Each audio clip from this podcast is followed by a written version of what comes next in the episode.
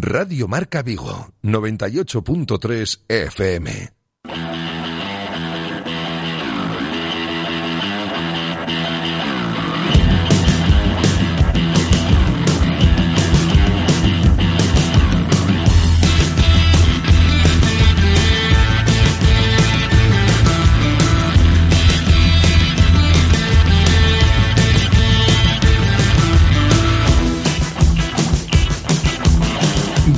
Marca Vigo. José Ribeiro.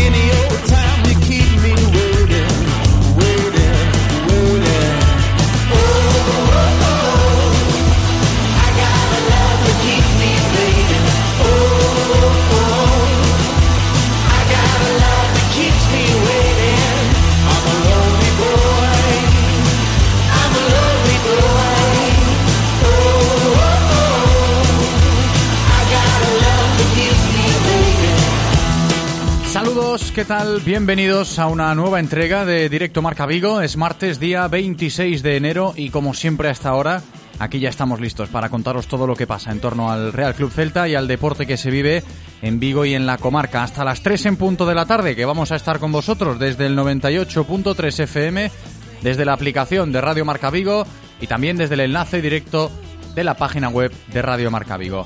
En cuanto al tiempo, sigue lloviendo y así se presenta también la tarde, eso nos dice la predicción, con temperaturas que oscilarán entre los 14 grados de máxima y los 12 de mínima aquí en la ciudad olívica. Y en cuanto a los contenidos del programa de hoy, actualidad del Celta, vamos a empezar como siempre por ahí. El equipo de Eduardo Coudet retomaba esta mañana los entrenamientos después de haber descansado ayer tras el empate del domingo ante el Eibar. Hoy vuelta al trabajo en la ciudad deportiva Afauteza con nombres propios. Luego os cuento ¿eh? lo del entrenamiento de esta mañana. También os, va, voy a contar después más cosas sobre el plan de trabajo semanal, mientras que en el entorno de ese vestuario pues se sigue especulando mucho con el tema del futuro de Lucas Solaza. Otro día más a vueltas con los asuntos del mercado y el modus operandi del Celta, que vuelve a estar en entredicho, contando con las complicadas negociaciones, y sí, son muy complicadas esas negociaciones que se están manteniendo con Boca Juniors para resolver lo antes posible este tema de Olaza, tal y como decía Coudet el domingo. Por favor, que en dos o tres días este asunto esté resuelto. Veremos si en las próximas horas se puede resolver el caso de Lucas Olaza. Luego os cuento, como digo, más cosas al respecto. Y a partir de ahí, nueva tertulia, la que tenemos preparada en el día de hoy. Hoy vamos a estar con dos de nuestros entrenadores en esta sintonía, tanto Gaby Couñago y Adrián Rubio, pues estarán con nosotros, ¿eh? tanto Gaby como Adri, para seguir hablando del Celta. Pero al margen de la actualidad celeste, tenemos más cosas en el programa de hoy. Vamos a hablar de baloncesto, como todos los martes. Ahí está ya preparada la sección de baloncesto, que vamos a empezar hoy recibiendo pues al director deportivo del Celta Zorca Recalvi, Carlos Colinas, para que nos ponga el día tras la semana complicada ¿eh? que han pasado las chicas del conjunto que dirige Cristina Cantero contando varios positivos de coronavirus en la plantilla y lógicamente también contando con el partido que no se pudo jugar ante Cortegada y el que tampoco van a poder jugar ante Miralvalle. Luego nos lo va a contar eh, Carlos Colinas, a ver cómo van gestionando todo esto atípico, ¿no? En el devenir del club esta pasada semana fue complicada y a ver, digo, cómo nos lo plantea Carlos Colinas. También abordaremos la actualidad del Ibercon Sanfib con el presidente Che Chubeiro hablando del partido que sí pudieron jugar clave baloncesto en silla, sí que hubo competición para los nuestros este pasado fin de semana ante Burgos, perdieron eso sí, derrota 7-1-6-1 y también hablaremos con Chechu de un nuevo fichaje, es la gran noticia del día, la buena noticia, Bernie Costas que vuelve a Ibercon Sanfib después de cuatro años, el gran capitán, ¿no? Como se, le solía llamar, pues Bernie Costas que regresa a Ibercon Sanfib y nos lo va a contar después Chechu Beiro.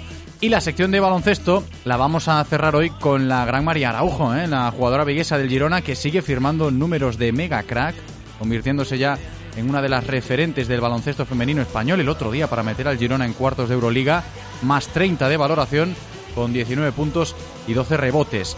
Más cosas, también os cuento que en el programa de hoy estaremos con el técnico vigués Rubén Alves, volviendo al tema fútbol, para que nos cuente cómo ha sido su despedida de Rumanía, que ha dejado de ser entrenador del Hermannstadt y veremos cuáles son los próximos planes de Rubén Alves en los banquillos. A ver qué nos cuenta en el día de hoy.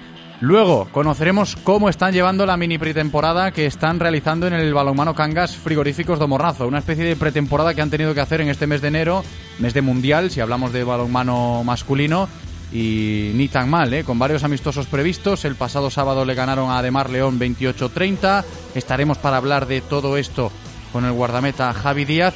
Y si hablamos hoy de Cangas, lo hacemos con ese mal sabor de boca, consternación que nos dejó ayer el fallecimiento del alcalde de Cangas, José Manuel Pazos. Desde aquí nuestro pésame y ánimo a toda su familia y amigos. Y también me queda por contaros que en el programa de hoy vamos a abordar de primera mano cómo ha sentado la decisión que se ha tomado desde las autoridades en lo referente a las nuevas restricciones y hablamos de deporte y de instalaciones deportivas, en concreto de los gimnasios, que a partir de mañana ya tendrán que volver a cerrar sus puertas. Hablaremos con el gerente del gimnasio Elite Fitbox, Andrés Calderón, que hoy en este programa le pondrá voz seguramente a muchos gerentes de muchos gimnasios de nuestra ciudad que mañana pues tendrán que cerrar contando con las nuevas restricciones. Y un apunte informativo. Ayer hablábamos de ello, de la Copa de la Reina de balonmano femenino, suspendida la eliminatoria de Copa de la Reina que iba a jugar el Atlético Guardés esta semana por un caso positivo de coronavirus en la plantilla de Suazo.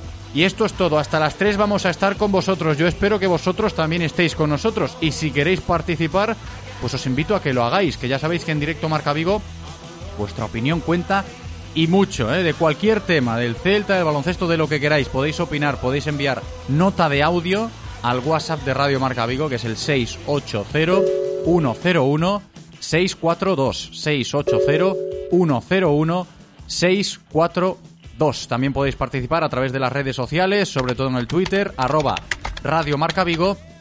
Y también podéis llamar por teléfono, que eso lo sabéis, ¿eh? siempre está operativa la línea 986 43 6838 986 43 6838. Le damos la bienvenida a Eloy, está ya más que preparado en la cabina técnica para comenzar un nuevo programa golpe de martes 26 de enero. Yo solo espero que vosotros también lo estéis.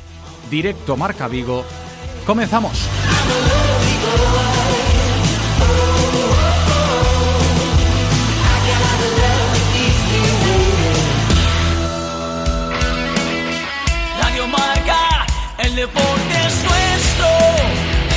Marca. Una de las cosas fundamentales en Restaurante David son las medidas anti-COVID. Y es precisamente por eso que hasta nuestro nombre se escribe con distancia. Da Vid. Ven y disfruta desde primera hora nuestros desayunos dulces salados, pasando por nuestra exquisita cocina y hasta la última copa con total tranquilidad. Además disponemos de un amplio reservado para eventos para que disfrutes con la máxima seguridad y comodidad. Restaurante David, Urteiz 72, Vigo. Si estás buscando scooter y quieres aprovecharte de grandes descuentos, es por pasión tu concesionario Kimco en Vigo es tu sitio. Aprovechate de descuentos de hasta 500 euros en modelos 125 centímetros cúbicos y hasta 950 euros en gamas superiores. Visítanos en nuestras nuevas instalaciones en calle Tomás Alonso 22 Vigo, porque todos somos diferentes, ninguna Kimco es igual. Cuando entras en el mundo híbrido Lexus, sientes otro universo. Descubre una experiencia de conducción diferente en tu Lexus UX híbrido por solo 31.200 euros. Lexus. Experience Amazing. Oferta financiando con Toyota Credit Bank hasta el 31 de enero de 2021. Más información en lexusauto.es. Descúbrelo en las nuevas instalaciones de Lexus Vigo, carretera de Camposancos 141 Vigo. ¿Quieres dar tu opinión en Radio Marca Vigo? Envía tus notas de audio a nuestro WhatsApp 680-101-642. Participa con nosotros.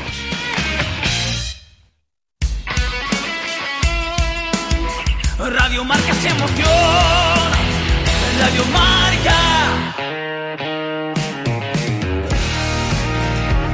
Directo Marca Vigo. California's still on fire and it don't rain no more in Texas. José Ribeiro. Mother Russia stays pissed off. Yeah, she got some big old bombs still throwing around her weight after all these years. La una y cuarto de la tarde que hablamos del Celta en directo Marca Vigo, vamos a abordar ya toda la información del conjunto celeste de la mano de Codere Apuestas y Grupo Comar. Codere Apuestas y el Grupo Comar patrocinan la información diaria del Celta. Nuevo entrenamiento esta mañana en la Ciudad Deportiva Afouteza, sesión que comenzaba eso de las eh, 11, primera sesión para preparar el próximo partido de liga que será el domingo a las seis y media de la tarde en el nuevo Los Cármenes ante el Granada. Plan de trabajo semanal. Mañana miércoles doble sesión, jueves entrenarán por la tarde, viernes sesión de mañana. Y el sábado completarán el último entrenamiento a las dos y media, sesión de mediodía antes de viajar a Granada. Y como digo jugar el domingo ese partido correspondiente a la jornada 21 del campeonato doméstico contra el equipo del técnico vigués Diego Martínez, siempre es especial, un Granada que por cierto juega Copa del Rey esta semana, los octavos de final el jueves ante Navalcarnero.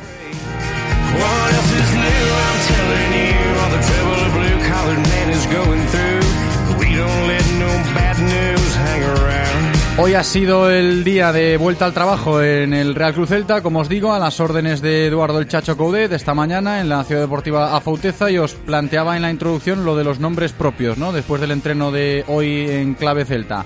Nuevo día de evolución favorable. Si hablamos de Yago Aspas, ¿eh? que esta mañana ha completado el entrenamiento ya con el grupo, como uno más, eh, completando la sesión con el resto de sus compañeros. Y atentos porque el alta médica está al caer. ¿eh? En los próximos días, si no es en las próximas horas, el alta médica la va a tener Yago Aspas. De hecho, fíjate, ahora mismo el parte médico del Real Cruz Celta presenta esa resolución, que dentro de nada ya el alta médica la va a tener Iago Aspas en las próximas horas. Así que es la buena noticia después del entrenamiento del Celta esta mañana y también ha sido noticia la presencia del nuevo fichaje que se ha incorporado al entrenamiento con sus nuevos compañeros, el argentino Augusto Solari, que ya es uno más después de la sesión de esta mañana a las órdenes de Eduardo Coudet. Y con esta perfecta sintonía musical seguimos avanzando en el programa para hablar de otro de los temas del día, ¿eh? para hablar del mercado de fichajes y para seguir hablando de cómo avanza este mercado en la sede de Príncipe. Sobre todo hoy, el caso que copa todos los titulares a nivel local y que da pie a la pregunta que se hace ahora mismo todo el celtismo, o que yo personalmente creo que se está haciendo mucha gente que sigue al Real Club Celta.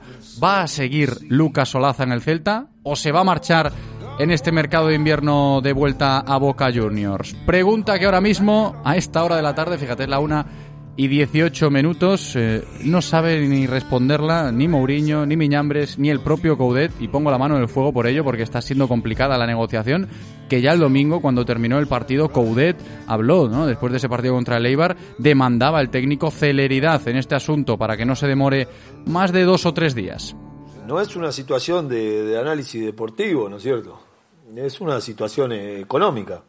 Y bueno, a veces este, son temas donde donde no podemos no podemos participar, pero desde ningún lado creo que deportivamente hay un cuestionamiento, ni mío, ni de los directivos, ni de ustedes, como bien decís vos, ni de la gente.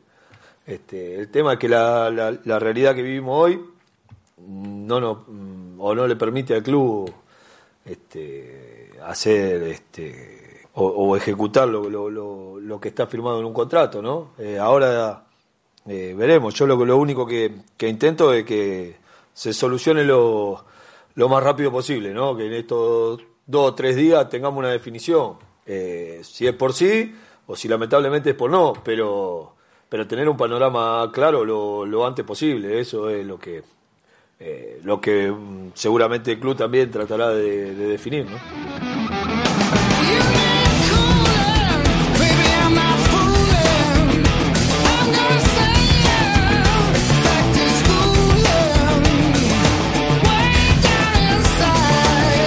Un tema complejo, ¿eh? muy delicado el asunto, lo sabe Coudet, ya lo decía el domingo, lo escuchábamos ayer, pero creo que era de recibo rescatar esa declaración y yo apuntaba antes, seguramente ahora mismo, a esta hora, ni el presidente Mourinho, ni el director deportivo Miñambres, ni el director general Chávez sabrán eh, qué va a pasar con Lucas Olaza porque siguen ahí con el pulso. RQR hablando con eh, Boca Juniors. Y yo os puedo contar más cosas al respecto de esta negociación.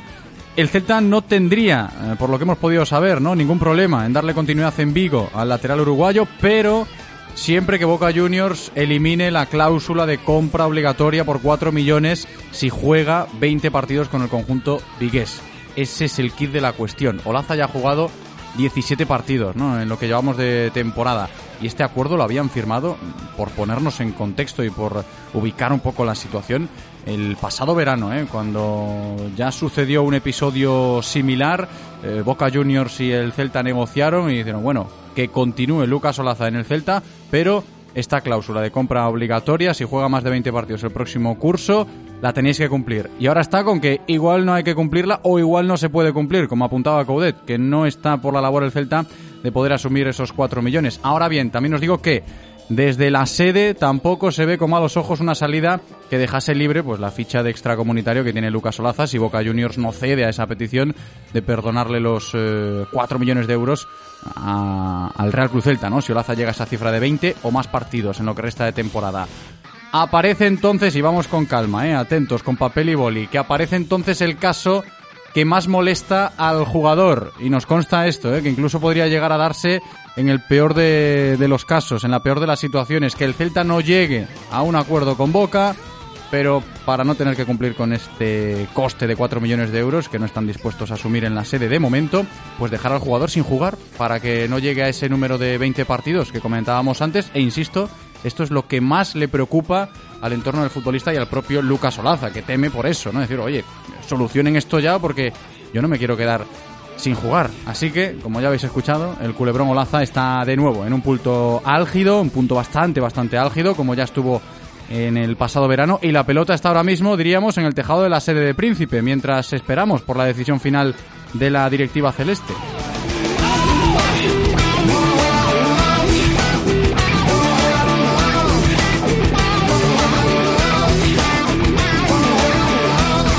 Con todo esto que ya hemos ido comentando a lo largo de las últimas horas, ya ayer en el postpartido se habló mucho de cómo actuó Olaza jugando bien el otro día contra el Eibar sin ir más lejos, de todo esto que os he ido contando, de todo lo que se está también comentando en las redes sociales, pues os animo a que participéis y a que lancéis vuestra opinión si queréis hacerlo, lógicamente, que os lo decía antes en la intro. ¿Qué os parece lo de Olaza? Eh, ¿Veríais con buenos ojos que se tuviese que marchar del Real Cruz Celta en este mercado esta semana? ¿Queréis que se quede el lateral uruguayo? ¿Es una prioridad? Podéis opinar, ya lo sabéis, con el WhatsApp, ahí están las notas de audio que podéis enviar en el 680-101-642. Pero no solo se habla de Olaza en el día de hoy, y continúo, ¿eh? que tienen más frentes abiertos en la sede. Por cierto, ayer se filtró, atentos a esto, que rechazaron una oferta que llegó por Renato Tapia. Así que tranquilidad hablando de Renato, que lo está haciendo bien el peruano, que hay varios clubes que se están fijando en él, pero de momento rechazada la oferta que llegó por, por Renato. La filtración no indicaba, ¿no? En este caso, de, de- de dónde venía la, la oferta, pero bueno, sí que le consta eso al Real Cruz Celta. El caso de David Costas y de Jorge Sáenz, que sigue siendo uno de los máximos quebraderos de cabeza de Chávez, Miñambres y compañía en este mercado invernal, fijaos cuánto hemos hablado ya de Jorge Sáenz y de David Costas en lo que llevamos de mes de enero, ¿no? En este programa. Ayer conocíamos un nuevo club llamando a la puerta del central tinerfeño, el Fuenlabrada, que fue el último en sumarse a la lista de los pretendientes que puede llegar a tener Jorge Sáenz. De momento no convence nada y también os puedo decir que David Costas va a seguir esperando hasta el último día de mercado por una oferta que pueda llegar a convencerle, ¿no? Para dejar de cumplir el contrato que tiene firmado con el Celta hasta el año 2022. My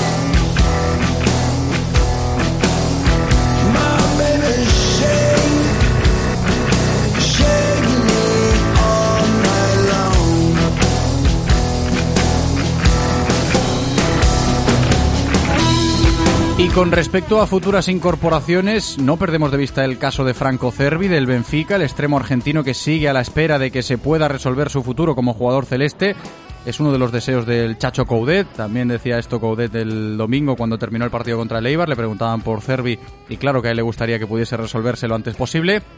Mientras que la polémica con su pasaporte, y lo defino así porque también es un poco difuso este tema, quizás es el motor ¿no? de- del asunto. Mientras que desde el club, pues preguntas y nos aseguran que no tiene pasaporte europeo, son varias las fuentes que, que aseguran que sí lo tiene, pero en fin, el nombre de Cervi sigue sobre la mesa. Y el último en aparecer, pues eh, fue ayer por la tarde en base a una información del diario Olé, cuando desde Argentina apuntan a que el entorno de Enzo Pérez ex del Valencia, argentino, mediocampista de 34 años, actualmente en River, estaría ya en contacto con el Celta para ir tanteando la posibilidad de que el propio Enzo Pérez pueda recalar en el conjunto vigués en este mercado de invierno. Operación sin concretar en demasía, también pendientes de lo que pueda pasar con Okai, que ayer fue un día de hablar de Okai por su error, la gente opinando al respecto de esto, de si está o no el turco centrado, que si se puede especular con su salida, veremos qué pasa también, lo tienen en cuenta desde la sede, en caso de que aparezca una oportunidad para darle salida a Okai, valorarla, llegado el momento, pero de momento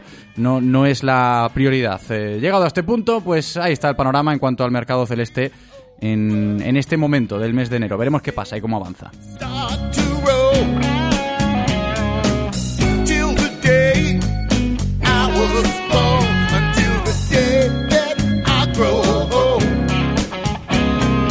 Aquí ya sabéis ¿eh? que todo lo que vaya sucediendo en torno al Celta lo vamos a tocar, lo vais a escuchar, yo os lo voy a plantear de la mejor manera posible y luego lo pondremos todo en valor en las tertulias, eh, lidiando un poquito también con los aspectos deportivos. Hoy hay muchas cosas que comentar ¿eh? en torno a los fichajes, lo que os vengo diciendo desde que empezamos el programa, lo de Lucas Solaza, lo de ver a Yago Aspas ya entrenar de nuevo con sus compañeros en la mañana de hoy, Augusto Solari también incorporándose a las órdenes de Eduardo Coudet en este martes 26 de enero. Todo listo para comenzar la tertulia enseguida con Gaby Couñago y Adrián Rubio.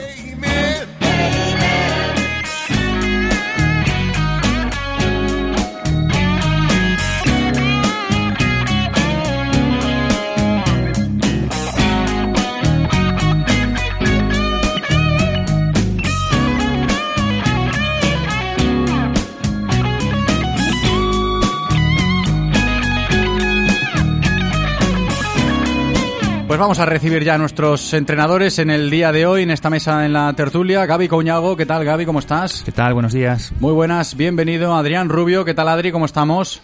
Hola, ¿qué tal? Bienvenido también. Fíjate, Adri, que yo acaba de entrar ahora Gaby aquí hablando de, de la catástrofe del Barcelona. Estaba leyendo aquí el diario Marca y yo le planteo, el Barça muy mal, sí, y, y lo de las catástrofes que se pueden suceder en casa Celta si las cosas no van como deberían ir, hablando de los nombres propios que están encima de la mesa, puede ser también bastante, bastante mala, ¿eh? porque el personal ya no está muy animado con los últimos episodios que tienen que ver con el modus operandi de la directiva y demás. Y lo de Olaza, a ver, chirría un poco y molesta, diría yo, ¿no? Todo lo que se está hablando en las últimas horas sobre Lucas Olaza. Sí, Bueno, eh, ah, bueno, no, no se quiere hablar de Adri primero. Vale, Adri, sin problema, ¿no? Es que dejamos aquí a, a Gaby que siga leyendo lo del Sí. Barça, eh, la catástrofe, y mientras nosotros nos ponemos a, a tono. Decías, Adri. Nada, eh, decía que bueno, que, que Olaza obviamente es un jugador súper importante y, y estos rumores de, de posible salida eh, confirmados por, por, por el míster, pues es obvio que, que inquietan a, a cualquier aficionado. Eh, y lo que sí es cierto es que estamos viendo en los últimos en los últimos tiempos que el aspecto económico pues está condicionado está condicionando muchísimo eh, las decisiones del club. Eh, a partir de ahí malestar eh, por parte de los aficionados protestas en redes sociales y demás porque porque entienden que bueno que Olaza que es un jugador eh, de los que mejor rendimiento está dando en los últimos años que además esta situación pues se hace un poco reincidente y, bueno, una situación incómoda, la verdad. Y tanto, yo me lo imagino, fíjate, igual por casualidad está ahora bajando de la ciudad deportiva Fauteza Lucas Olaza en su coche sintonizando eh, directo Marca Vivo y dice, ya están aquí otra vez hablando de esto y, y molesta seguro, ¿no? Porque al jugador no le tiene que sentar nada bien que se esté especulando tanto, de hecho, mucha gente se fija en los tiempos que corre, oye, Olaza le ha dado me gusta a un comentario que tiene que ver con su salida o con, el Celta no está actuando bien, eh, la mujer de Olaza o la novia, la pareja de Olaza que también publica no sé qué, a ver, esto forma parte de la vida de un jugador, sobre todo en un mercado de invierno, pero más aún si es reincidente, porque de Olaza ya se ha hablado en verano y parecía que el Celta podía tener controlada la situación, pero nos hemos encontrado con que no, ni mucho menos. Y aquí otra vez, R que R, tira y afloja y el jugador en un limbo. Sí, estamos viendo eh, cada vez más muestras eh, de que el fútbol cada vez es más mercantil y seguramente cada vez está más deshumanizado. Eh, es algo que es complicado de entender, eh, sobre todo a, a nivel aficionado, de la gente, de los propios futbolistas, que no nos podemos olvidar que al final son personas, porque el fútbol al, al final también son emociones, es de la afición, es, es de esa gente que luego eh, pedimos a los jugadores sentimiento de pertenencia, que nos fastidia cuando, cuando miran solo por sus intereses. Pero claro, luego miras este tipo de, acontecimientos y, qué piensas, ¿no? Y qué, qué piensa el jugador cuando, como, como tú dices, pues ya no es la primera vez. Bueno, todo esto viene dado pues también de, de una situación complicada en la que está el club, que, que, está, que a la vista está, ¿no? Que, que tiene muchas dificultades para incorporar jugadores, eh, que todo este, este momento de pandemia eh, también afectó a nivel económico, que, que evidentemente lo que eh, hace unos meses o hace un año eh, firmabas o te comprometías, pues ahora en muchos casos es inviable y se tratan de buscar soluciones, soluciones que a la vista de la gente, pues bueno, eh, éticamente cuesta aceptar, pero que ahí están, que el fútbol está así montado y que, que bueno, que, que nosotros que lo vemos desde fuera nos cuesta entender, pero no nos queda otra que, que tratar de aceptar. Cuando se le preguntó a Coudet el domingo por la noche después del partido contra el Eibar este asunto y antes rescatábamos de nuevo esa declaración del Chacho, ya lo hacíamos ayer, decía que no es algo que a él le, bueno, le venga directamente, ¿no? Como una toma de decisión de si por él fuera. Nos entendemos con esto, ¿no? Pero claro, eh, es lógico que no deja de ser, por mucho que Coudet diga que es un caso ajeno a, lo deportivo, porque Olaza está cumpliendo y demás, es, es un aspecto deportivo más allá de los rumores y, y de que si se va a quedar o no se va a quedar, o si llegan o no a un acuerdo los dos clubes, tanto Boca Juniors como el Celta. Y voy a que Olaza es el lateral izquierdo titular, ¿no? Y siempre lo ha sido desde hace pues muchos, muchos partidos, y no solo con el Chacho, sino con los entrenadores que, que estaban antes. Y, y por eso se genera quizás esa pregunta, ¿no? Llegado al punto en el que estamos, cuando acaba de empezar la segunda vuelta y parece que el Chacho tiene ahí ya su esquema o su once tipo confeccionado, una pieza de ese once se caiga, pues influye mucho o no. Y aquí el club lo puede interpretar de una manera contando solo el dinero, los millones o, ajustar ese balance, bueno, no me compensa, me compensa, no me compensa, pero a nivel de fútbol, porque esto es fútbol, Olaza es un jugador titular del Real Cruz Celta y podría truncar un poquito los planes. Eh, Adri, ¿cómo lo ves? Bueno, sí, eh, lo dicho, que a nivel deportivo es cierto que es un jugador súper importante. Lo que pasa es que yo creo que se está creando una, una polémica demasiado, eh, demasiado grande porque, bueno, eh, yo creo que desde fuera es muy fácil eh, probablemente jugar a ser el director financiero de, un club de primera división. Eh, yo no tengo ninguna duda que si el Celta no tuviese eh, ningún problema para afrontar un pago como el que tendría que hacer por Olaza, pues lo haría porque es un jugador que, repite el entrenador una y otra vez que, que en lo deportivo no existe ninguna duda con este asunto. Entonces, bueno, las circunstancias hay que, hay que tomarlas como vienen. El primer resignado es el entrenador, eh, que, lo único que espera es que esto se decida lo antes posible para poder eh, actuar y tomar las decisiones en, en consecuencia a lo que, a lo que vaya a pasar. Y, y a partir de ahí, pues todos deberíamos hacer un poquito lo mismo, ¿no? Eh, hoy el día el dinero manda, el, el, el fair play financiero, eh, los límites salariales y, lo que tenemos que hacer es entender que, que, que la gestión económica de, de, de Mourinho, eh, más allá de, de, de, mil opiniones que se puedan que se puedan tener sobre, sobre otros asuntos, eh, la gestión económica no tiene no tiene ni un pero que ponerle, ¿no? Eh, ha recuperado el club una situación eh, muy complicada y, y, desde luego no seré yo quien le discuta eh, si debe o no tomar una decisión sobre un jugador en base a lo económico porque, porque creo que hasta ahora eh, nadie debe reprocharle nada en este asunto. No, está claro lo que dice Adri, hablando de la gestión económica del Real Club Celta, pues lógicamente los balances están ahí y las cuentas están ahí, está siendo buena. Ahora bien, cada uno puede opinar, ¿no? Es que gastamos un poquito más aquí, un poquito menos allá. El dinero manda, ¿no? En esto, en esto del fútbol moderno, casi por encima de, de cualquier otra cosa. Pero cogiendo las opiniones que te puedes encontrar hablando de, este asunto, yo creo que lo que, y esto es lo que pienso yo, ¿eh? lo que se tiene que evitar es quizás esa parte que le preocupa más al propio jugador, se está hablando de él, ¿no? De Lucas Solaza, y preguntas en su entorno a compañeros, amigos, le puede llegar a preocupar eso, ¿no? Decir, oye, que no me pase lo que ha pasado aquí muchas otras veces, porque cuando hay problemas contractuales, hemos visto que en el Celta se toman decisiones de apartar a jugadores, de dejarlos sin jugar, y yo espero que no suceda esto, ¿no? Que si se tiene que marchar Olaza porque no llega a un acuerdo con Boca, o incluso a otro club, ¿no? Porque dice, bueno, si en el Celta no cumple esos partidos y el Celta no es capaz de cumplir esa cláusula, pues que se vaya cedido a otro club y que termine su contrato eh, en otro club. Que, que, si se tiene que ir, que se vaya, pero que si se queda, que sea para jugar, ¿no? Que no pase otro episodio que al fin y al cabo luego convivir con esos episodios en el día a día y tratar de abordar las informaciones de cómo se encuentra, qué te dice el entorno. Fíjate, lo de Jorge Sáez y, David Costas fue lo último, ¿no? Que si contactas con AFE, de que si te dicen que están cómodos, que el trato no es bueno, etcétera, etcétera. Yo ahora, hablando de lo Laza, lo que se me pasa por la cabeza y lo que pienso es eso, que si se tiene que ir, que se vaya, pero si se tiene que quedar, que sea para que juegue. Sí, y además a todos se nos viene a la cabeza, ¿no? El hecho de que, de que si no tiene solución, eh, le faltan dos partidos para, para llegar a esos 20 en los que renovaría automáticamente o el Celta tendría la obligación de... Si llega a los de hacer 20 ese tiene que soltar 4 millones de euros. el Exacto. Celta. Entonces, bueno, todos Claro. a, a todos se nos viene a la cabeza cuál va a ser la solución en caso de que, de que no haya un sí. acuerdo, ¿no? Gaby, a ver, esto es una hipótesis, lógicamente, Adri, no sé qué pensarás tú también, pero esto es una hipótesis. Pero si llega el caso de que Olaza se queda a 19 partidos y, lo, deja- y lo dejan en la grada, ya me sale hasta reírme, ¿no? Porque podría ser podría ser bastante vergonzoso y sonrojante. Que no digo que vaya a pasar, lógicamente, pero es un escenario y hay que tenerlo en cuenta, que dentro de la negociación se contempla esa hipótesis. Bueno, y si yo no te quiero pagar esto y tú no estás por la labor de ceder, el jugador va a tener que sufrir esta situación. Por eso digo yo, ojalá que no la sufra. Sí, tal cual, porque es lo que te digo, que al final yo creo que a nadie en el, en el Celta ni en el celtismo pues nos, nos gustan este tipo de medidas, ¿no? No es, es, algo de lo que no nos podemos sentir orgullosos eh, en el Celta.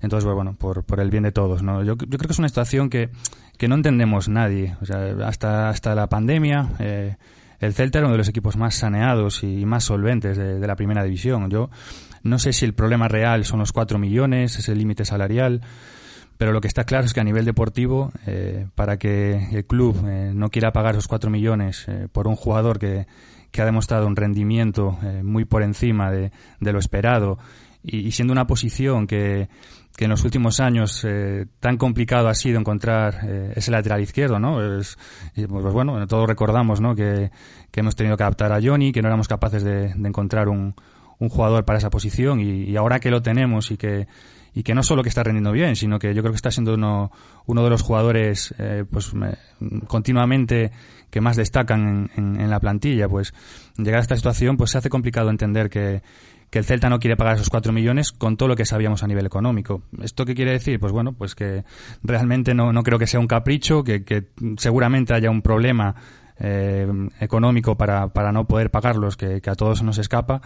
Pero bueno, más allá de eso, pues eh, como todos no entendemos la situación, lo que queremos es que se resuelva pronto, que se resuelva bien, que no lleguemos a, esta- a este tipo de situaciones sonrojantes y que sobre todo, pues que, que Olaza yo creo que se lo está mereciendo porque está demostrando una profesionalidad tremenda.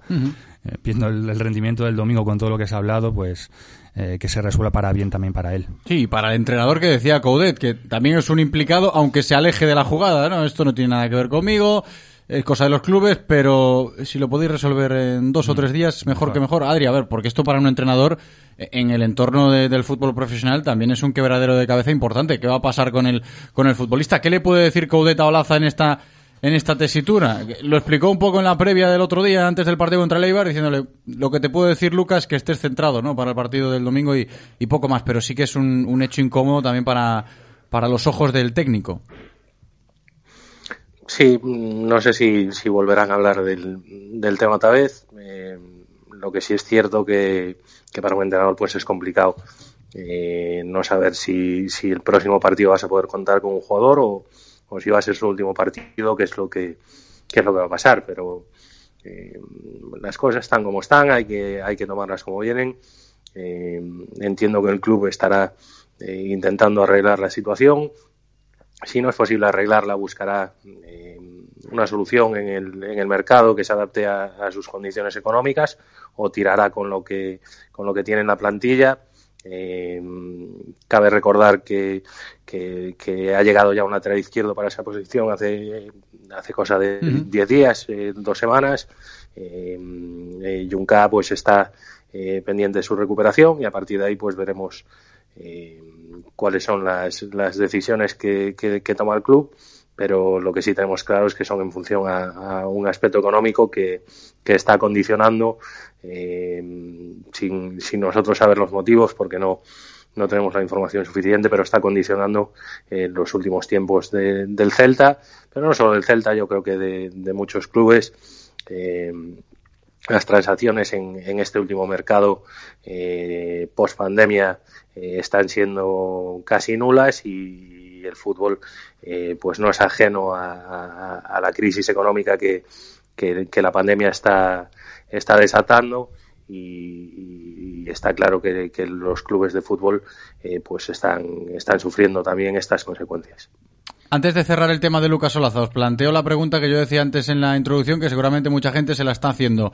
¿Sería mucho drama que Olaza se marchara del Celta en este mercado de invierno o, no sería para tanto? A ver, lo que decíamos antes es uno de los titulares, sí, pero ahora argumentaba Adri lo de que ha llegado ahora un Martín, eh, Junca se está recuperando, de hecho, fíjate, luego hablamos del parte médico, pero ya en el día de hoy entrenamiento individual de David Junca, en fin, la pregunta que está ahí, ¿se va a ir Olaza? Si se va es bueno, es malo, eh, me enfado o no me enfado. ¿Tú cómo lo ves, Gaby?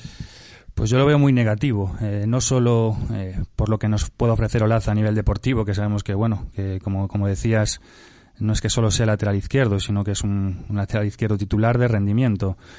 Eh, no solo por esto, sino por lo que mm, eh, trataba también de decir Adri, ¿no? que al final es muy complicado para un entrenador gestionar este tipo de situaciones.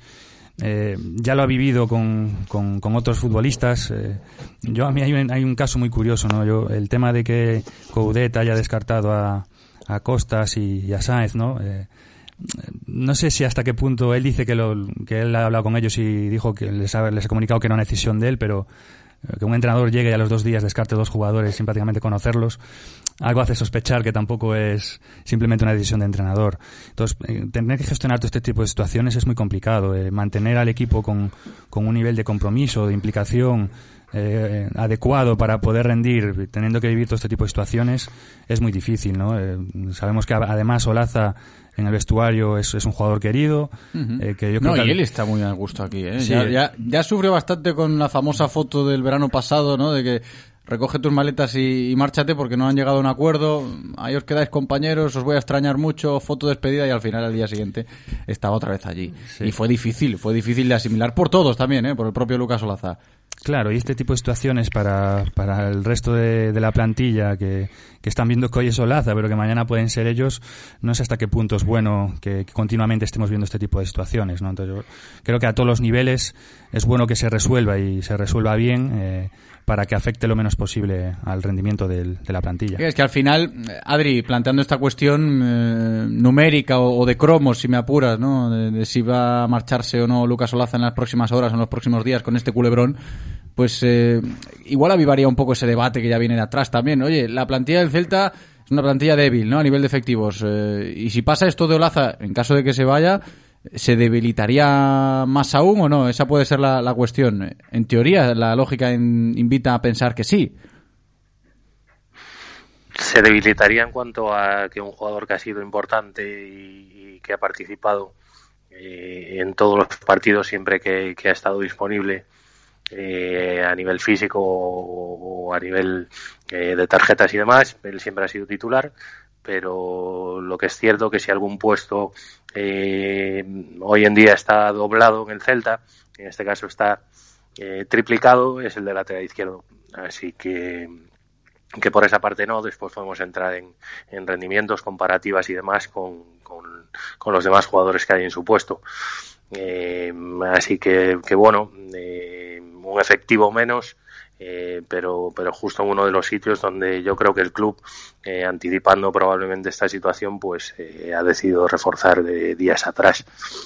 Eh, bueno, la plantilla es la que es y yo creo que eh, debemos tomar todos un poquito la actitud del, del míster, eh, resignarse si se tiene que ir, eh, alegrarse si se queda, pero, pero al fin y al cabo eh, el Celta va más allá de, Lucas Olaza y de, los condicionantes económicos y, no cabe despistarse del, objetivo principal, sea con Olaza o sin él. eh, El Celta tiene que seguir trabajando, ir el fin de semana por los tres puntos y poder mantenerse como mínimo en las posiciones en las que se encuentra ahora para vivir eh, tranquilo durante lo que queda de temporada. La verdad que ahí sí que tiene razón, ¿eh? Adrián, cuando dice lo de que el Celta está por encima, hablando del equipo de fútbol, ¿no? Y de las aspiraciones y del objetivo, de todo lo que pase con, con lo de Lucas Olaza, pero no deja de ser un tema muy, pero que muy llamativo, ¿no? A ojos de la opinión pública y de lo que está pasando. Por zanjarlo, ¿alguna que otra opinión ya tenemos eh, por ahí en las redes sociales, mensajes que nos van llegando? Le vamos a decir a Eloy que nos lo muestre. Eloy, ¿qué tal? ¿Qué tal? Buenos días, ¿cómo estáis? Muy buenas, hombre, cuéntanos. Tenemos a David Neila que nos dice el caso Laza es una vergüenza. Si no vas a cumplir unas condiciones, en junio ya estábamos en pandemia, no las firmes. Punto. Pues rotundo, en este caso David Neila, este oyente, y notas de audio tenemos, eh, todavía no, alguna que otra, dice Eloy que vayan llegando. Bueno, si os animáis a enviar más, pues eh, Eloy hace una ronda, es que no le gusta poner una sola, bueno, lo que, lo que él tiene de manías de técnico, yo se las respeto mucho, eh, que conste. Si os animáis más, hacemos una rondita de más voces con los oyentes, pero el tema que decía Adrián, de que todo esto está por encima de quizás el nombre propio en cuestión de Olaza, porque el Celta volvió hoy al trabajo pensando en el próximo partido. Sí que es cierto que lidiando, porque esto es un tema que se comenta en el vestuario y claro, y, está a la orden del día, pero lo importante es el devenir en la liga, ¿no? que el otro día se jugó contra el Eibar, se empató y que ya estábamos demandando un poquito el regreso a la senda de la victoria a ver si era posible sin Yago Aspas y al final va a tener que ser con Yago Aspas, porque el domingo, cuando toque jugar de nuevo, Yago ya va a estar. Y esa ha sido la noticia del día, lejos de los culebrones del mercado, la noticia del día de hoy. Hablando del Celta, es que Yago Aspas ha completado esta mañana el entrenamiento con total normalidad, eh, con el resto del grupo, todavía sin el alta, pero lees el parte médico y hemos preguntado también y te dicen, está al caer. ¿eh? En las próximas horas, igual esta tarde o si no mañana, puede recibir Yago Aspas ya el, el alta médica. Gaby. Sí, yo creo que si hay algo que puede estar por encima de todo es Yago Aspas, ¿no? Sí, sí, sí. Eh, el resto, pues bueno, como, como decía Adri, pues es secundario y, y el club y, y, la inmediatez de lo que viene por encima, pues está, está por encima de todo. Eh, como tú decías, pues bueno, el otro día contra Leibar, eh, eh, yo quiero rescatar algo, ¿no? Que, que, hablamos la semana pasada y que, que bueno, me, me, causó un poco así de, de, de bueno, de, de curiosidad porque hablábamos que o, o, yo decía, ¿no? Demandaba un poco que el Celta tenía que jugar un poco más directo. Eso pasa, ¿no? Fíjate sí. que yo, a ver, esto es curioso. Yo también se lo planteé a Coudet en la rueda de prensa previa diciéndole, a ver, esto de los errores, que somos reincidentes, que no sé qué, las alternativas, está esto planteado, se podría llegar a jugar a otra historia y al final el Celta quieras que no jugó a otra historia el otro día. Sí, lo hablábamos porque, bueno, entrábamos en debate, ¿no? Bueno, nos confundíamos un poco con, con que si era una alternativa o era cambiar el plan de partido. Yo demandaba que se utilizara otra alternativa, ¿no? Un poco más de juego directo dentro de ese plan de juego más combinativo, pero yo creo que, que nos excedimos el, en el partido del domingo. Creo que abusamos demasiado del juego directo, renunciamos eh, seguramente eh, a ese DN, ADN que trajo que trajo Coudet. Y eso que Santi lo hizo bien, ¿eh? dejándolas sí. de cara, disputando muchas pelotas el domingo, pero bueno,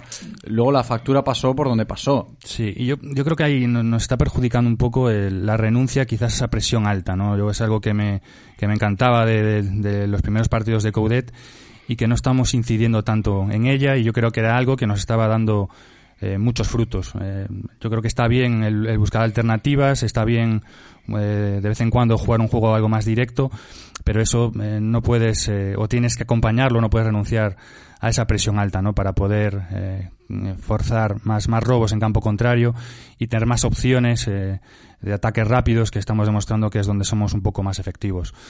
Bueno, ahora cambia todo, vuelve Yago, esperemos que, que vuelva a ese, a ese equipo que, que, que nos mostró Coudet en, en, sus primeras semanas.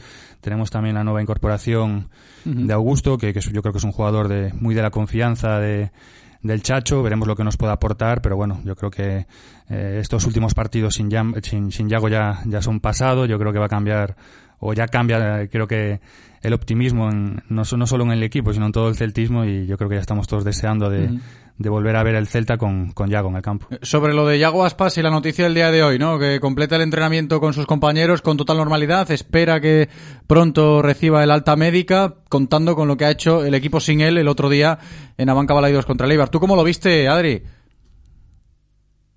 Creo que, que, que más allá de, de gustos eh, y de, de, de preferencias eh, por parte del, del aficionado, de de si el equipo debe jugar a una cosa u otra. El otro día el Celta hizo lo suficiente como para, para haberse llevado los tres puntos en un partido eh, para mí complicado. Eh, el Eibar es un equipo eh, con una inteligencia táctica eh, muy por encima de la media de la liga, con un entrenador que tiene las cosas muy claras y que el Celta eh, pues creo que es uno de los equipos que, que peor le vienen con lo que llevaba planteado el míster en partidos previos. Así que el, cambio de plan a mí me pareció bien. El Celta contó con, con tres, cuatro ocasiones claras para poder haberse llevado el partido. El, el gol de Leibar viene de una, de una acción eh, puntual, con un error individual y pocos, pocas más ocasiones muy claras, eh, recuerdo de Leibar, y, y, nunca más ocasiones que el, que el Celta en este caso.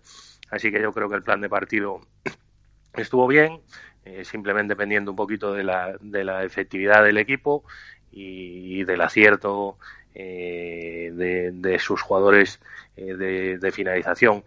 Así que bueno, eh, lectura del partido que, que, ya te digo puede eh, puede gustar más o menos por, por el fútbol más o menos vistoso que, se desarrolla en estos casos, pero, pero desde luego que, que, el, el Celta el otro día, pues por lo menos para mí, eh, hizo lo que debía hacer para uh -huh. llevarse los tres puntos. Pero luego al final, Adri, el capricho, ¿no? O, o, lo caprichoso que puede llegar a ser el fútbol en estos casos, independientemente del plan de partido, si fue mejor o peor, si fue diferente con respecto a los anteriores, el encuentro te dejó el titular de que el Celta sigue sin ganar con, con la ausencia de Yaguaspas, sigue sin ganar pues eh, en esa en esa postura, ¿no? Contando con que el 10 está fuera, va a volver y claro, a partir de hoy ya se puede volver a especular sobre ese argumento que antes decía Gaby, puede ser otra historia, ¿no? Cuando regrese Yago Aspas.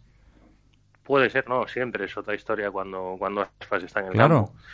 Eh, es el es el jugador más eh, influyente en su equipo, eh, ya no solo de la Liga Española. Para mí ahora mismo eh, no hay ningún club europeo de primer nivel que dependa tanto de un jugador como, como depende el Celta de Yago, pero, pero, pero ya no solo por lo que aporta en lo futbolístico y, lo que aporta eh, en el juego del equipo y en los goles del equipo, sino por lo que, lo que ya empieza a significar Yago eh, a todos los niveles, a nivel ya eh, capitanía sin brazalete, a nivel eh, ejemplo para, para sus compañeros y, y, a nivel moral para, para todos ellos. Eh, así que encantados de que, de que Yago esté y de que, de que Yago pueda eh, hacer que este equipo vuelva a la senda de la victoria.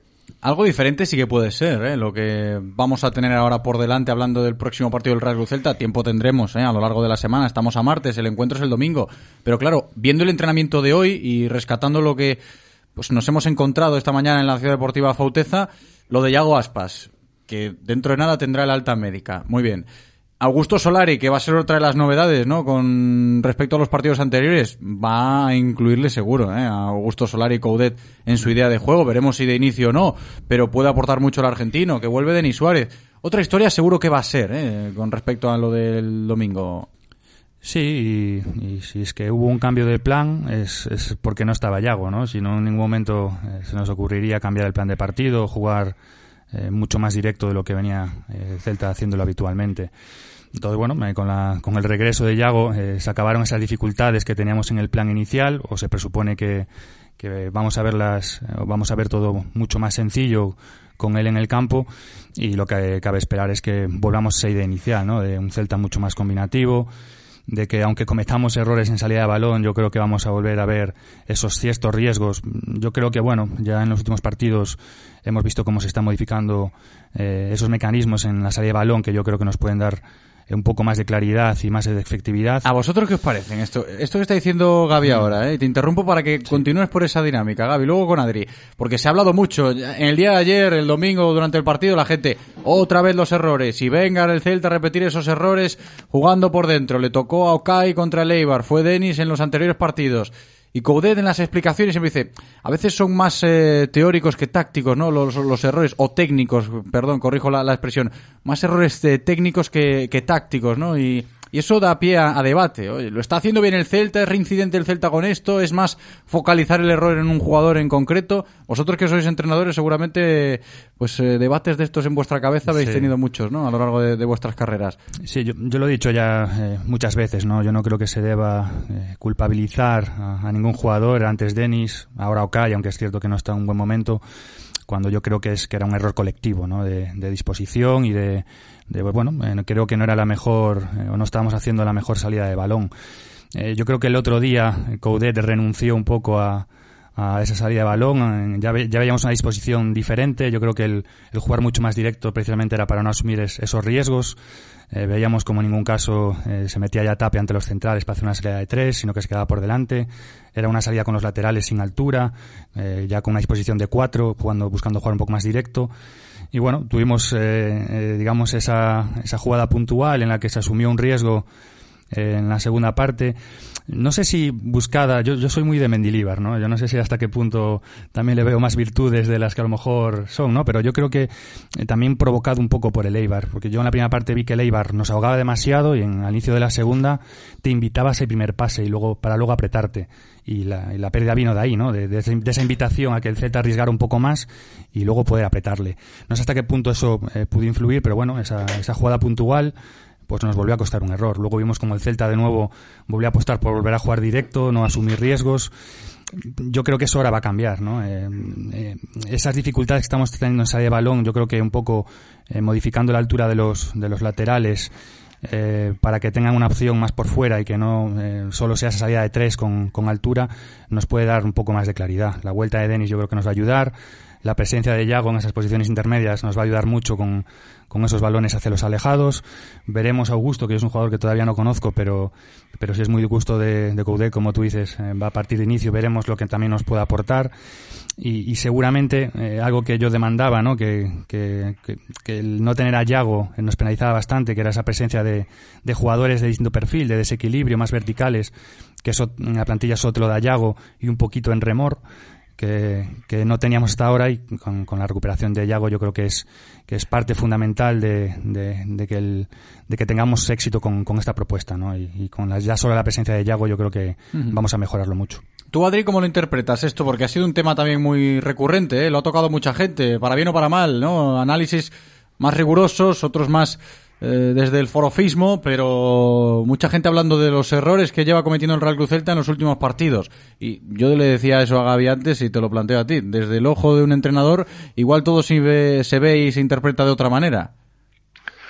Bueno, lo que sí es cierto es que, el Celta tiene un, tiene un modelo de juego eh, hoy en día en el que asume ciertos riesgos en la salida de balón y cuando no hay eh, ejecuciones técnicas correctas o cuando el rival eh, interpreta mejor que tú eh, algunos aspectos, pues te penalizan y te penalizan eh, grave además. y al Celta pues está pasando en estos últimos partidos que ciertos errores en, en, momentos puntuales en salida de balón pues están penalizando con, con goles en contra que, que, en otras ocasiones eh, eh, no se materializan o que, en otras ocasiones pues estos errores eh, consigue minimizarlos el, equipo y, aparecen menos veces.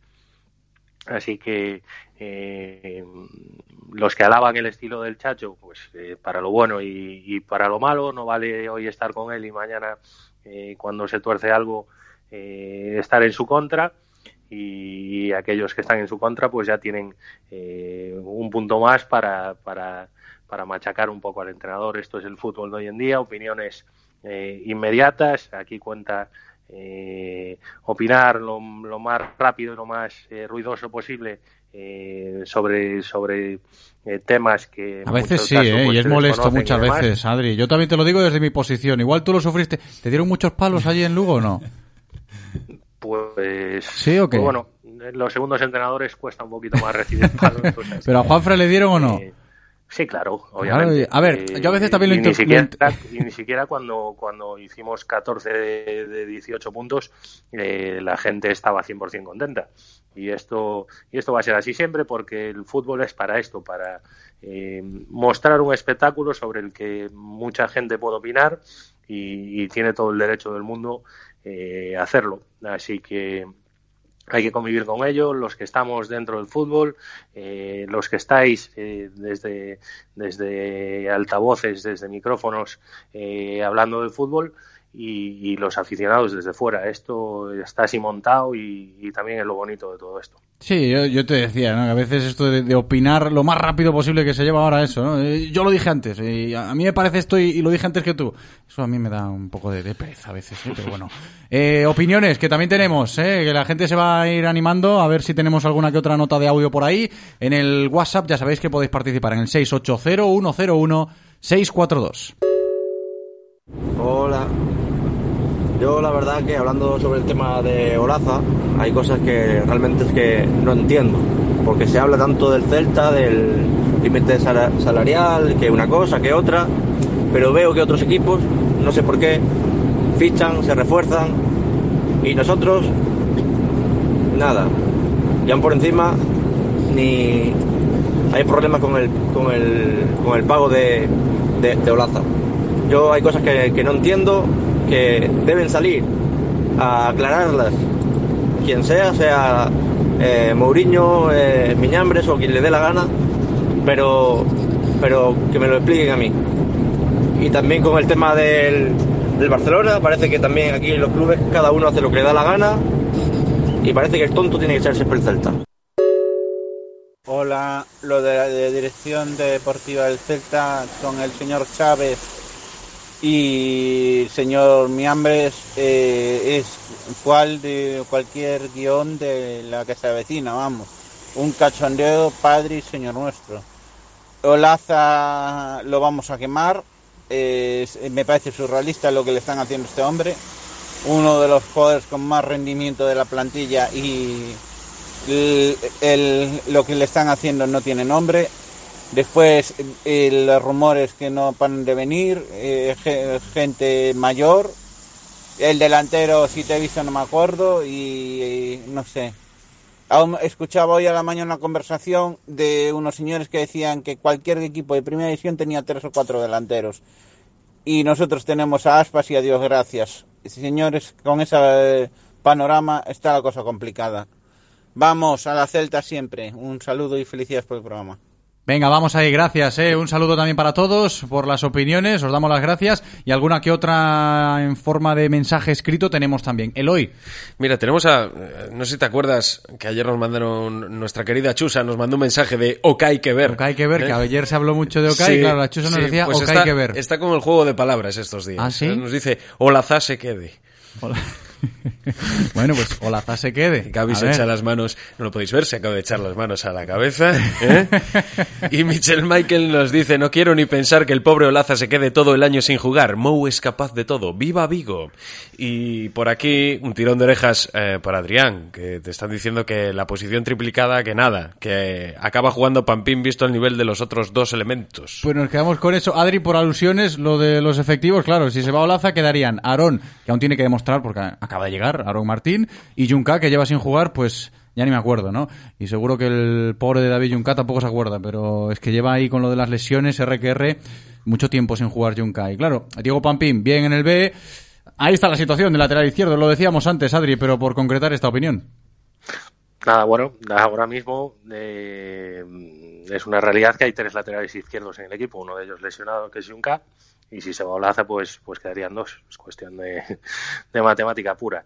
Eh, todas las opiniones caben. eh, eh, escuchábamos ahora oyentes de. Decían unos señores hoy que, que si el- todos los equipos tienen tres, cuatro delanteros, rumores de gente mayor que va a fichar el, el equipo, me imagino a gente de 60 años con el bastón ahí.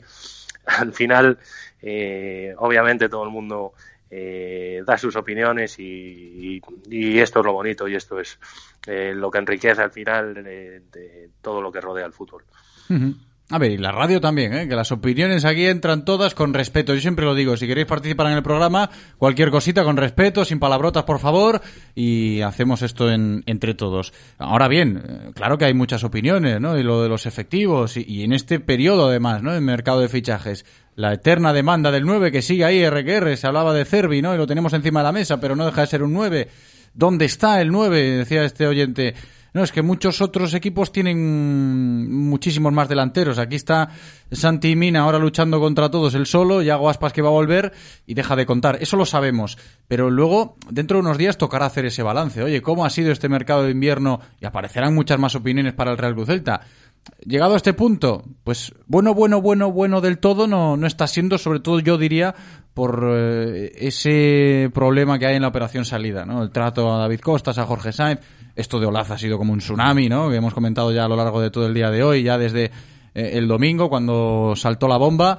En fin, no está siendo fácil, no está siendo fácil de interpretar para nadie, Gaby. Sí, lo primero, eh, yo estoy muy a favor de, de, todos estos debates, críticas, mientras sean con respeto, pues maravilloso, ¿no? Y más de, bueno, desde programas como este, que al final son una vía de escape, ¿no? Y más en una situación de pandemia. y lo que mola cuando hay rondas así de oyentes que suenan tres, cuatro seguidos y aparece uno diciendo una cosa y, y, al siguiente es el otro diciendo la contraria, pero bueno, eso, eso también es... El eh, fútbol claro. mueve emociones, ¿no? Y que, que no hay nada más bonito que que el fútbol pueda provocar esto, ¿no? Eh, mientras sea con respeto, pues bienvenido. Eh, lo, lo, que hablábamos, bueno, también podemos eh, numerar a José Fontán para, ese, para esa posición, ¿no? Incluso Cierto, también. Podría haber cuatro. Uh -huh. Otra cosa es que, bueno, eh, ¿cuál es la mejor opción eh, a nivel deportivo, a nivel rendimiento para el Celta? a todos, pues bueno, creo que no se nos escapa que la mejor opción es, es Olaza, ¿no? Y que se quede Olaza. Por efectivos, pues bueno, sí, la posición está cubierta, pero eh, yo creo que todos los que somos celtistas y que queremos que el equipo cada semana dé su mejor versión, pues eh, estamos o esperamos que, que sea Olaza el, el, que se quede y el que siga jugando en, en esa posición, ¿no? Eh, también Pampín, lo he escuchado por ahí, es un jugador que me encanta desde hace años en la cantera. Eh, es otro jugador que, que, a mí me encantaría que tuviera una oportunidad. Creo que acaba contrato este año. Pampín es el nuevo Kevin ¿eh? en, el, sí. en el Celta B. Sí, sí, bueno, ya muchos lleva años. muchos años rindiendo a gran bueno, nivel y está esperando ese salto al primer sí. equipo. Bueno, y tiene 20, 21 años, que tampoco es que tenga demasiado. Lo que pasa es que debutó ya en el Celta Claro. Con 16. O sea, y bueno, y es un jugador que, que a ver qué pasa con él a final de año, porque se acaba, acaba contrato y, y no sé si se seguirá en el club, que también es, es una pena en, en, en esta, en esta ge- No, generación y, de y que Aaron. Martínez, un futbolista cedido, que es un lateral izquierdo Sí. que termina también su cesión en junio y que si quieres quedarte con Aarón, 7, 8 kilitos vas a tener que soltar. y Junca todos tenemos un montón de dudas, que lleva más de, eh, más de un año sin, sin jugar, parece que está más fuera que dentro. Entonces, bueno, eh, no es tan fácil el, el hecho de, bueno, que se vaya Olaza que tenemos recambios. Ahora, para finalizar la temporada sí, luego igual lo vemos todo un poco más complicado. Entonces, bueno, como dices tú, eh, la hora de hacer balance sea cuando, cuando finalice esta ventana de fichajes. Yo sigo demandando el delantero, creo que es muy necesario, no solo por eh, opciones o números eh, anotadores, sino por opciones que nos pueda dar en ataque, lo, lo digo muchas veces, por, por tener más alternativas, un delantero eh, que, que, pueda fijar dentro, que pueda atraer la atención, que, que, intimide, te da más opciones de atacar mejor por fuera. Yo espero que, al final eh, se, acabe produciendo, sea Cervi, sea, otro delantero, pero que se acabe produciendo porque yo creo que es necesario reforzar esa posición, por lo que digo, para, para que el entrenador pueda tener más alternativas. Sí, lo de las alternativas que hablábamos antes de, conceptos tácticos del, del juego, ¿no? De, de, a qué jugó el otro día el Celta, cambiando un poquito eso, quizás balones más directos. La eterna demanda del 9 entra en parte por eso, ¿no? Si tienes que jugar en un momento dado, en una fase del partido, pues meter a alguien del banquillo que te pueda aportar eso, pues tener a una referencia algo más fija, ¿no? A un delantero más puro, que yo creo que los debates parten de ahí. El otro día lo intentó Santi Mina y para mí, desde mi punto de vista, lo hizo muy bien, porque sí. si se le pedía eso al equipo durante muchísimas fases del partido, renunciar a la pelota y ganar esa segunda jugada, de hecho había mucho más espacio entre las líneas, ¿no? De, de la defensa y el medio campo el otro día, se veía bien y Santi las bajaba de pecho, las ganaba de cabeza, pero no deja de ser ese el trabajo o, o la virtud principal de Santimina, que sí puede llegar a ser un parche y te lo va a intentar hacer, pues pues como intentó el otro día y le sale bien porque alguna falta sacó, las dejaba mucho con el con el pecho porque se le pedía esto, pero hace falta un, un delantero específico o haría falta un delantero específico para ganar eh, más credibilidad en esas alternativas. Por eso que sigue estando ahí la, la eterna demanda del, del, delantero y veremos si llega o no llega, Adri, porque yo decía antes lo de la complejidad de este mercado de invierno en, Casa Celta y es una auténtica realidad esto, ¿eh? Sí, es la situación económica que condiciona el tema de Olaza, pues supongo que también condicionará el resto de llegadas. Eh, entiendo que el club eh, forzará hasta el límite que, que, que entienda que, se puede permitir eh, para reforzar la plantilla lo, lo, máximo posible y supongo que, estarán con ese tema, ¿no? Eh, de momento han llegado dos jugadores eh, y veremos si, si hay un tercero y un cuarto y, cuáles son las posiciones a reforzar. Eh, si es la, eterna eh, en el eterno requerimiento de todos de que, de que llegue un delantero o si, si el club pues eh, atendiendo a, a, lo que le pida el míster eh, pues decide reforzar otras posiciones Eh, nos quedan muy poquitos días de, de, de mercado de fichajes así que eh, pronto saldremos de dudas Esta semana, ¿eh? a ver cómo va evolucionando todo con respecto al asunto de los fichajes en Casa Celta, porque, claro, hay Copa del Rey, pero el Celta no está en Copa del Rey. Así que hasta el domingo, de lo que viene siendo fútbol, fútbol y hoja de ruta de Coudet, pues poquito, ¿no? Veremos jueves, viernes, ya iremos perfilando la previa, ¿no? De ese partido contra el Granada, pero lo de los asuntos del mercado de fichajes, eh, fijaos cómo están, ¿eh? Ya a golpe de martes. Y antes de despedir la tertulia, más opiniones, escuchamos más voces, ahí están, en el 680-101-642. Hola, buenos días. Vamos a ver, quería hablar un poco del tema del lateral izquierdo. Dice aquí el tertuliano que hay tres, que es cuestión de matemática pura. Junca, Olaza y Aarón. Pues no, hay dos. Eh, Junca no cuenta. Eh, lleva aquí dos años y medio, de los cuales estuvo como un año y medio, dos en la enfermería y medio disponible. Eso sí que es cuestión de matemática pura. Con Junca no se puede contar como lateral izquierdo, porque nunca está disponible o casi nunca. Venga, muchas gracias. ¿Algo más, Eloy? Adri, fíjate que ahora vas a tener con lo de las matemáticas esta tarde para lidiar con, con la gente y los efectivos, ¿eh? Eloy, Pues en mira, mensajes escritos... hablando de, hablando de matemáticas y de Adrián, juego de palabras, cuadernillo rubio. ¿eh? venga, va, estamos venga, va. lo tiramos, tío, entre Venga, lo de va. Venga, que va. ver, y o- Va. Se quede, venga.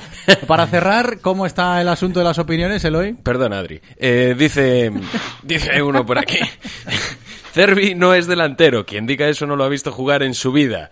Y hace ahí, y nos tira una pullita por aquí. Dice, ¿cuándo llega Manjukic? Manjukic está encantado en Milán, hombre, con Zlatan, claro, son dos guerreros peleones que sonó lo de Manjukic y al final, fíjate, fíjate cómo es esto del mercado de fichajes. Por eso de lo de la No, si, complejidad si y lo por demás. sonar, puede sonar aquí, vamos. Sí, sí, no, aquí además suenan muchas cosas y siempre lo, siempre lo decimos, pero claro, aquí con pinzas todo, ¿eh? con pinzas todo y tratando todo con mucha cautela. Muchas gracias por estar ahí al otro lado escuchándonos siempre, opinando, participando y aquí nosotros debatiendo. Gaby Couñago en el día de hoy con nosotros, gracias Gaby. Nada, un placer. Un abrazo, hasta la próxima. Y Adrián Rubio, muchas gracias Adri, un abrazo grande. gracias a vosotros Reconócelo, amigo. Eres de Codere Apuestas. ¿Cómo te pone un golazo por la escuadra, eh? Tu canción, el himno de tu equipo. La mejor apuesta, la que ganas a tus colegas. ¿A que sí? ¿A que eres de Codere Apuestas? Ven a nuestros locales y vive todos los partidos, todos los deportes y todas las apuestas en Codere Apuestas. ¿Quién se apunta? Juega con responsabilidad, mayores de 18 años. Ven a nuestro espacio de apuestas Codere en Bingo Royal del Grupo Comar en Avenida García Barbón 3436. Radio Marca, el deporte es nuestro. Radio Marca. ¿Se puede crear un nuevo modelo a seguir? ¿Se pueden romper las normas para lograr lo extraordinario? El nuevo Hyundai Tucson híbrido demuestra que sí. Disfruta de todo un sub con todas las ventajas de la tecnología híbrida. Nuevo Hyundai Tucson por 290 euros al mes. Renting a particulares todo incluido. Más información en hyundai.es.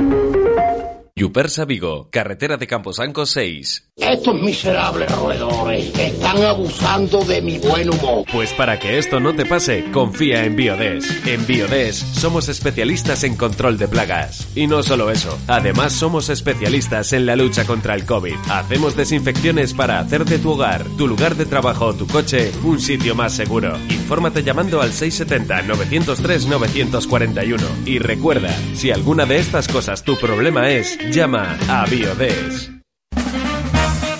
En Radio Marca Vigo os escuchamos. Vosotros hacéis la radio con nosotros. Participa llamando al 986 43 68 38 o 986 43 66 93.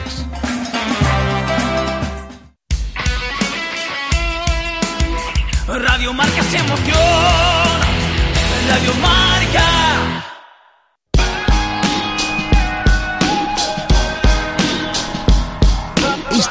Radio Marca Vigo para repasar la actualidad semanal del baloncesto de nuestra ciudad.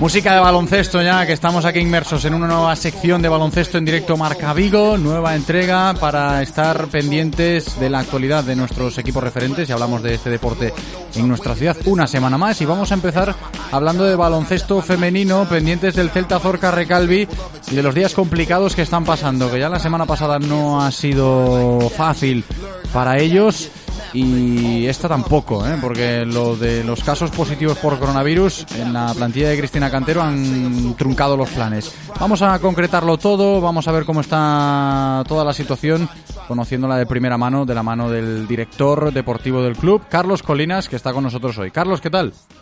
Hola, muy buenas, José. Muy buenas, bienvenido. Que yo decía antes de saludarte, no ha sido ni mucho menos una semana fácil, ¿no? Para vosotros. No, no, no, no lo ha sido, no lo está siendo.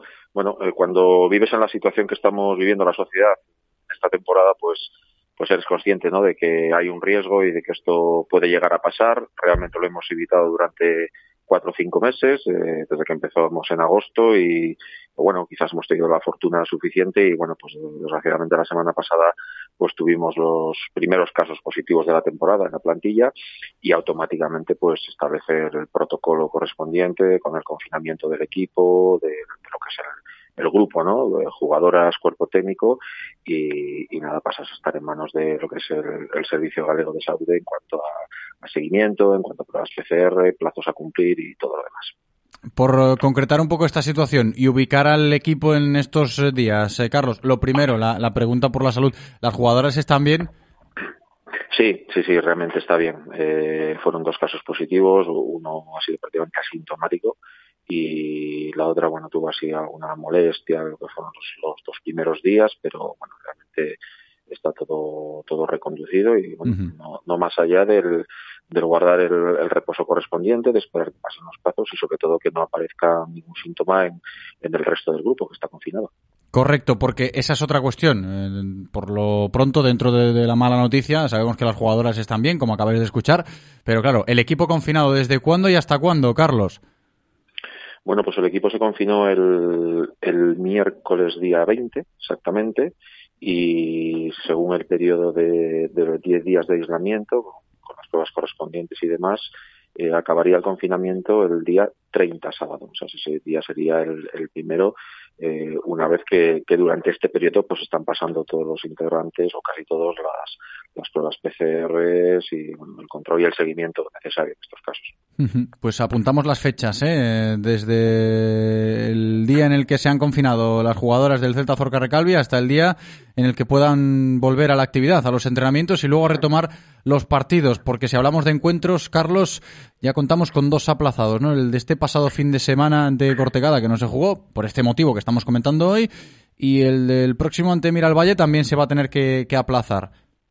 Sí, sí, bueno, de hecho es una de las primeras medidas en el momento que tienes conocimiento de que, de que hay un caso positivo, es poner todo en, en conocimiento de la Federación Española, que se establezca el protocolo y normalmente ellos ya automáticamente, cuando reciben los informes correspondientes, suspenden las dos jornadas siguientes.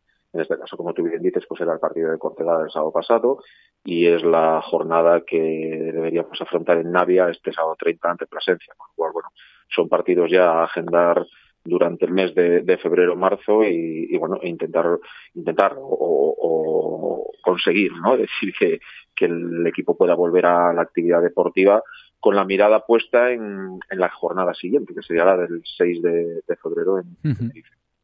Ahora vemos esto, ¿no? Cómo se nos queda el panorama, porque claro, lo de reajustar el calendario son dos partidos que habrá que ubicar, veremos dónde, lo comentamos eh, ahora dentro de unos minutos, pero antes, eh, Carlos, quiero preguntarte por un asunto que venimos arrastrando desde que empezó la temporada en todos los deportes, en el Celta Zorca Recalio, hablando de baloncesto femenino también, y era esto de, oye, ¿cómo está siendo la temporada típica? ¿Cómo estáis conviviendo con el tema de los protocolos? Hasta la semana pasada, muy bien, como decías, pero conviviendo con el día a día, desinfección, pruebas PCR, todos los resultados negativos y con eso se iba conviviendo. Ahora ya habéis descubierto, pues quizás la cara más amarga, ¿no? De, esta nueva normalidad en el mundo del deporte, cuando toca afrontar un resultado positivo y aparecen más protocolos, más procesos, más burocracia. ¿Ha sido sencillo esto? Es decir, cuando un club se encuentra con positivos en, en su plantilla, ¿es muy, muy costoso el proceso o analizarlo todo? Bueno, yo, yo creo que pasa como todas las situaciones que no has vivido y que vives por primera vez, ¿no? Todos somos conscientes desde agosto y creo que te lo decía la última vez que estuvimos charlando en estos micrófonos que, que era una temporada muy compleja, muy complicada, que el poder conseguir eh, competir cada fin de semana ya, ya era un éxito y bueno, pues lo hemos, hemos sido capaces de hacerlo durante 16 jornadas. Bueno, quizás seguramente las, y, lo estamos viendo por las cifras que hay, ¿no? A nivel social, tanto en Galicia como en el resto de España, la consecuencia de las navidades están ahí. Sí quiero reafirmar que, bueno, nuestra plantilla, jugadoras, cuerpos técnicos han sido absolutamente rigurosos desde el primer momento eh, en la conciencia de, de, bueno, de que contactos, de que la vida social tenía que estar como muy restringida, su ámbito familiar, eh, pero bueno, pues mira, eh, desgraciadamente nos ha tocado y a partir de ahí, pues claro, hay, hay una repercusión en cuanto a un ritmo de trabajo del equipo, que de repente tiene que, que dejar de trabajar por lo menos presencialmente, ¿no? aunque ellas están en contacto diario con el preparador físico, con unas pautas para poder hacer el trabajo en, en sus casas, tienen, se llevaron material justo antes del, del mismo día que se confinaron y luego todo lo que afecta al calendario de competiciones, porque bueno, realmente este grupo, el grupo A en el que juegan los equipos gallegos, no hemos estado como demasiado afectados, ¿no? Por el tema COVID, Sí, eso en es cuanto a cierto. aplazamientos. Pero bueno, en el momento que surgen ya dos partidos aplazados, estás a expensas de que pueda volver a suceder pues otro aplazamiento por ahí, igual no tuyo, ¿no? Pero de otro rival y te encuentres con que tengas que jugar en dos meses, febrero marzo, pues no sé, igual 10, 11 partidos, ¿no? Lo cual, claro, condiciona totalmente la programación, pero bueno, eh, va un poco a colación de lo difícil y lo compleja que es esta temporada, pero no para el Celta Zorca Recalvi. Yo creo que para todo el deporte de competición a nivel, a nivel estatal, a nivel gallego, a nivel de formación, a nivel de élite, a todos los Y a pesar de todo esto, y contando, mejor dicho, con todo esto, el mes de febrero va a ser, eh, va a ser intenso, ¿eh? si cogemos el calendario, Carlos. Sí, sí, bueno, la previsión ya es que, que tengamos que jugar cinco, incluso seis partidos en el mes de febrero. Y como te digo, a expensas de que pueda haber algún otro aplazamiento, de un rival con el que juegues, que tenga que entrar en Claro, cuarentena, o que te vuelva a suceder a ti otro caso como el que estamos viviendo ahora mismo. Entonces, bueno, eh, es un poco el, objetivo, ¿no? De, bueno, de que todo dentro de esta normalidad, entrenamientos, competición, podamos seguir, eh, podemos, podamos volver a ella y decir, bueno, pues ha- habrá que hacer el, el sobreesfuerzo, lógicamente, de jugar estos dos partidos aplazados, de secuenciarlos en el calendario. Afortunadamente, pues bueno, un partido es en Villa García, que son 50 kilómetros, y otro es en tu casa, no hay grandes viajes. Pero bueno, ya, ya trastoca un poco lo que en la cabeza de los técnicos es el cada semana un partido y los entrenamientos que correspondan. Y tanto. Una última, Carlos, antes de despedirnos, lejos de la dinámica del primer equipo y de todo lo que están pasando las jugadoras de Cristina Cantero, como comentamos en el día de hoy, confinadas, con partidos aplazados, eh, el resto de categorías, el resto del día a día en, en el club tiene que ser también eh, un poco quebradero de cabeza, ¿no? Seguro. Pues sí, sí, sí. La verdad es que mm, nosotros hemos, a ver, nos hemos propuesto como club mm, marcar una prioridad y es que para que la actividad del, de- del club, la actividad deportiva diaria de, todos los equipos, los 19 equipos entrenando, que las niñas pudieran ir al pabellón y tal, teníamos que mantenerla hasta que ya no fuera posible. Y desgraciadamente, pues creo que hoy va a ser el último día de entrenamientos. Espero que, que por tres semanas, espero que hasta esa fecha que, que dictaron ayer las autoridades, ¿no? Inicial el 17 de febrero, con las nuevas medidas. Pero bueno, es evidente que estas medidas ya afectan a lo que es el deporte federado eh, de formación, con lo cual, bueno, pues la actividad de club se reducirá a los entrenamientos del primer equipo eh, en el momento que, que puedan volver, a la competición del primer equipo y desgraciadamente pues nuestra cantera, supongo que como otros clubs y, otros deportes, pues tendrán que, que hacer un receso, ¿no? Eh, bueno, pri- priorizando lo que es la, la salud, que todo vuelva a la normalidad, pero se está convirtiendo en una temporada, a ver, no nos está sorprendiendo porque sabíamos que iba a ser muy difícil, insisto, pero complicada a la hora de, de gestionar por familias, por las propias niñas que, bueno, quieren ir a entrenar, respetar las medidas de seguridad, las distancias, las mascarillas, pero bueno, ya hemos llegado al punto crítico de decir que mm, tenemos que parar los entrenamientos porque, bueno, las medidas no, no nos permiten continuar. Pues así están las cosas en el Celta Zorca Recalvi y en otros eh, clubes. Director deportivo Carlos Colinas, muchas gracias por estar hoy con nosotros y mucho ánimo, ¿eh? Transmíteselo a toda la plantilla. Un abrazo. Muchas gracias, José, de tu parte. Gracias.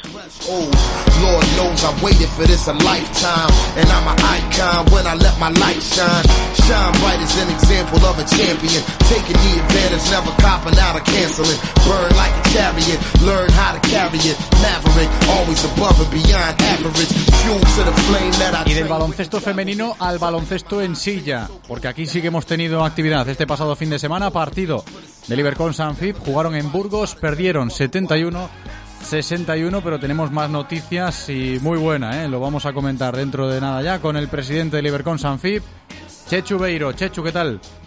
¿Qué tal, José? Buenas tardes. Muy buenas tardes. Empezamos por lo bueno, ¿no? Luego hablamos del partido, pero antes la noticia del día. El fichaje, Bernie Costas, que ha vuelto a casa. Ahí lo tenemos, ¿no? Que es una maravilla para vosotros, me imagino.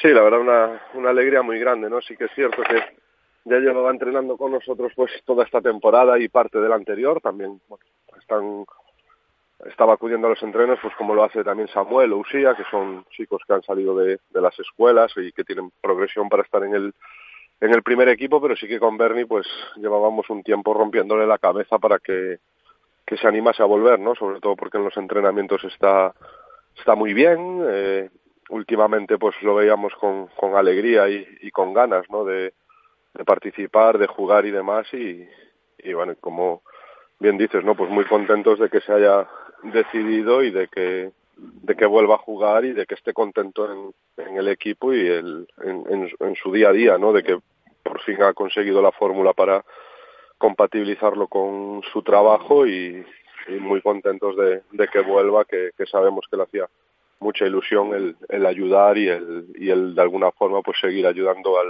al, club y, a- aportando. Es una muy buena noticia para el Ibercon Sanfib, ese fichaje de Bernie Costas que vuelve al equipo. Claro, Chechu, hablamos de Bernie y la mente se nos va igual cuatro años atrás, eh, en aquel momento en el cual anunció su retirada, ese anuncio, además en un contexto muy pero que muy bonito, lo recordaremos.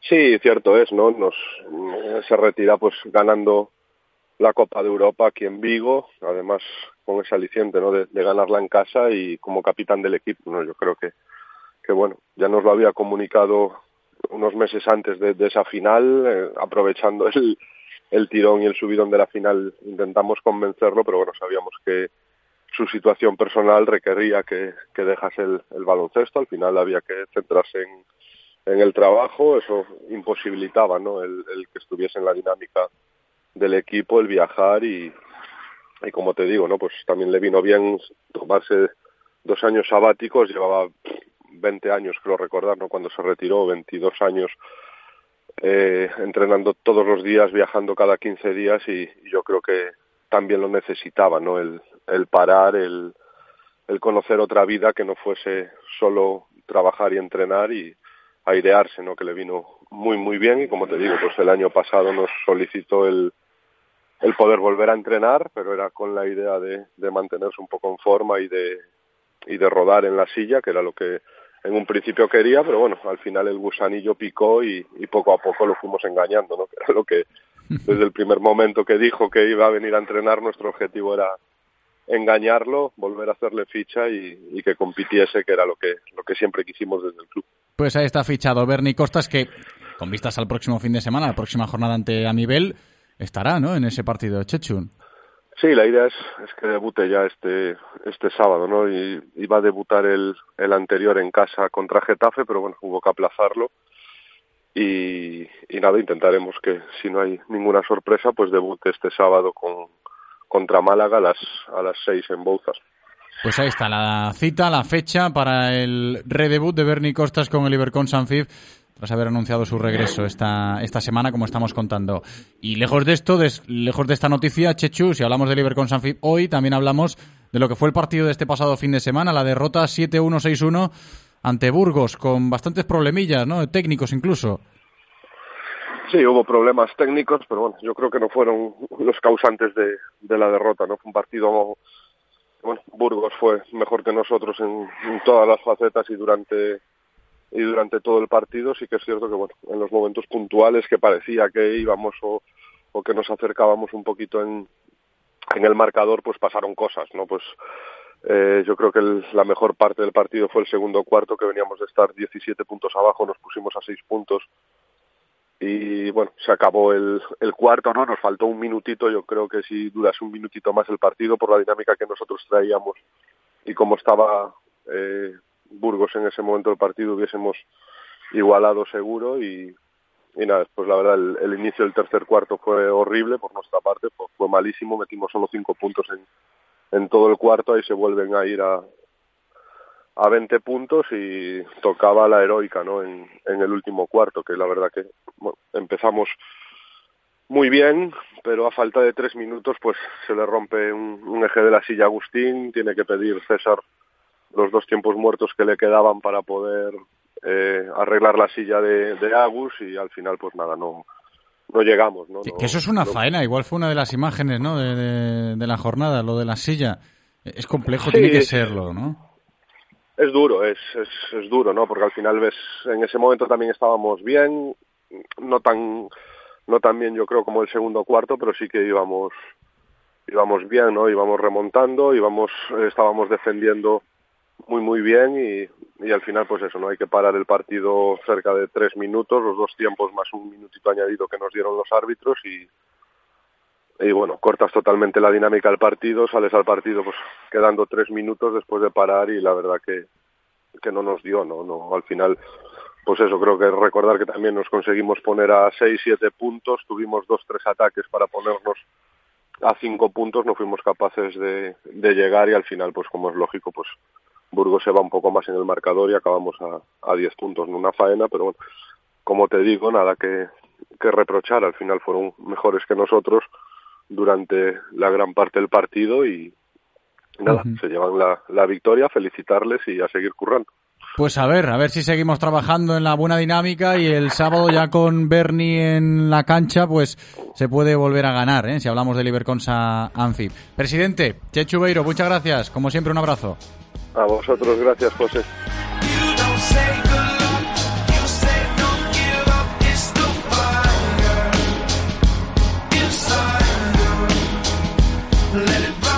Seguimos con la pelota naranja encima de la mesa porque no cerramos aún la sección de baloncesto. Tenemos una invitada importante en esta semana porque viene de marcar eh, unos números, de conseguir unos números estos últimos días.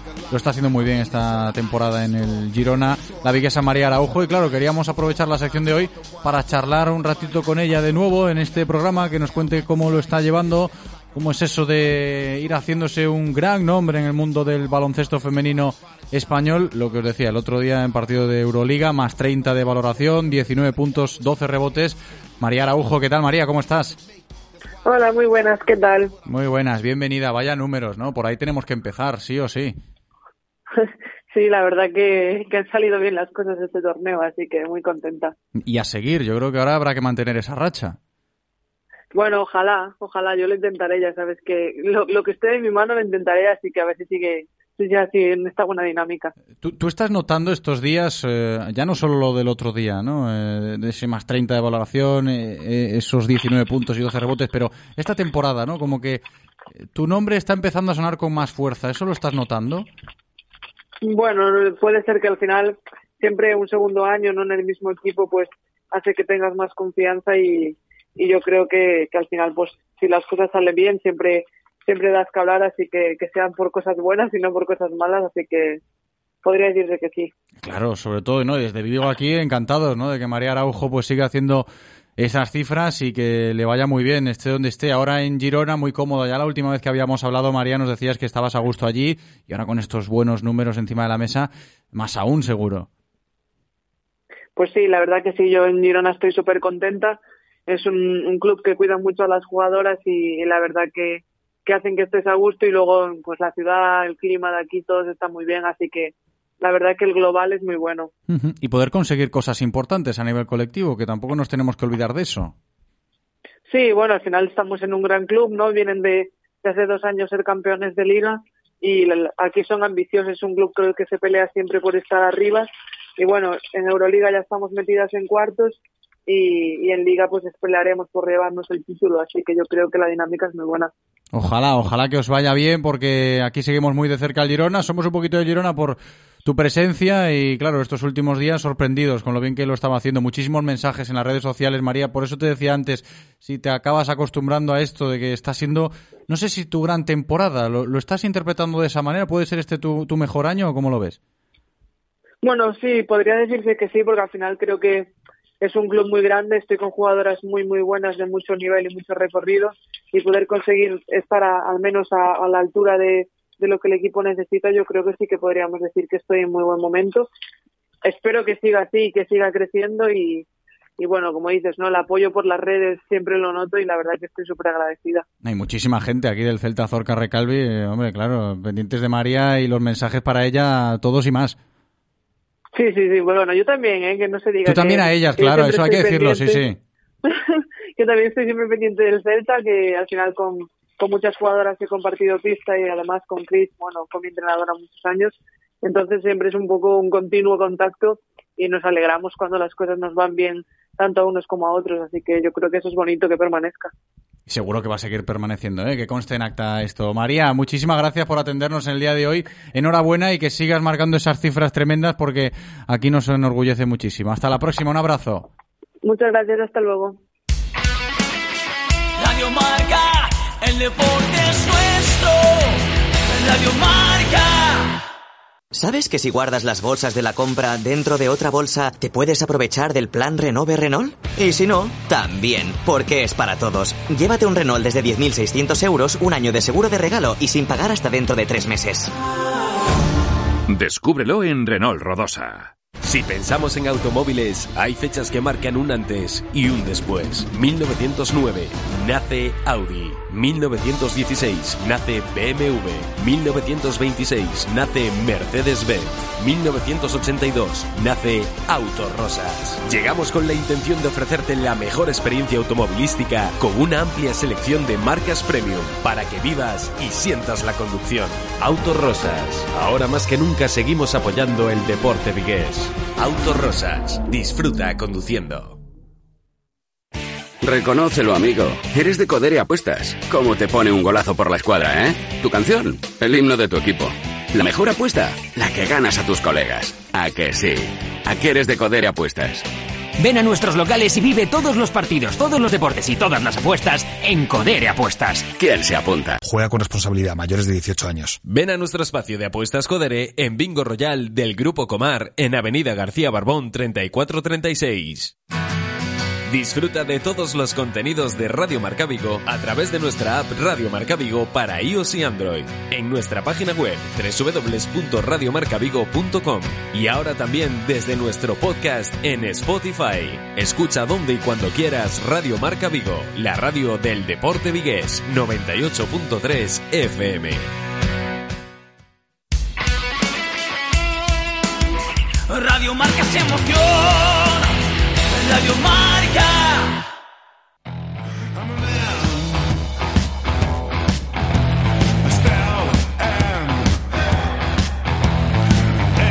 Directo Marca Vigo.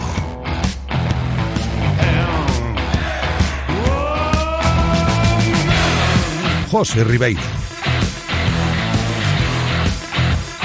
Las 2 y 37, aquí continuamos en directo Marca Vigo. Vamos a recibir a más protagonistas volviendo al mundo del fútbol porque enseguida voy a saludar al entrenador vigués eh, que ha dejado Rumanía. Rubén Alves ya no es el técnico del Hermannstad. A ver qué nos puede contar, balance de su experiencia, próximos proyectos. Veremos, eh, interesante la conversación con el propio Rubén Alves que ya está con nosotros. Rubén, ¿qué tal?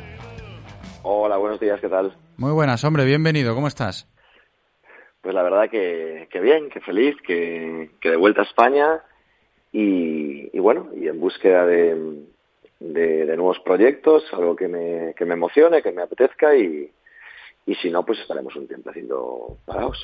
El barbecho, ¿no? Que todos los entrenadores a veces también tenéis que lidiar con él. Sí, está claro, al final, bueno, lo más importante es eh, sentirte a gusto en un sitio y, y valorado y que el proyecto pues vaya contigo y, y en el fútbol muchas veces no es sencillo encontrarlo, así que ese es el proceso en el que estamos ahora mismo. En alguna que otra ocasión hemos hablado aquí de tu estancia en Rumanía, de cómo ibas llevando eso de estar entrenando en un club de primera división allí en, en la liga rumana.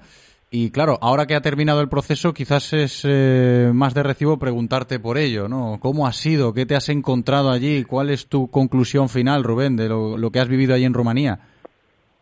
Pues la verdad es que ha sido una experiencia muy bonita, eh, que hemos vivenciado, pues bueno, eh, llegamos a una situación complicada del club, que estaba pues eh, en descenso, que, que condicionamos nuestro contrato para esas 12 jornadas creo que quedaban, pues bueno, eh, si éramos capaces de, dar la vuelta a la situación, pues renovaríamos una temporada más. Y la verdad que nos salió todo a, a pedir de boca, ¿no? Al final eh, salvamos al club, eh, lo dejamos en la mejor clasificación de su historia eh, y renovamos una temporada más. Por lo tanto, eso fue, fue un momento muy bonito, precioso, en- y en una liga que tiene mucho más nivel desde que, del que yo pensaba inicialmente cuando estás en España, porque tendemos a, menospreciar un poco a, a, a otros países.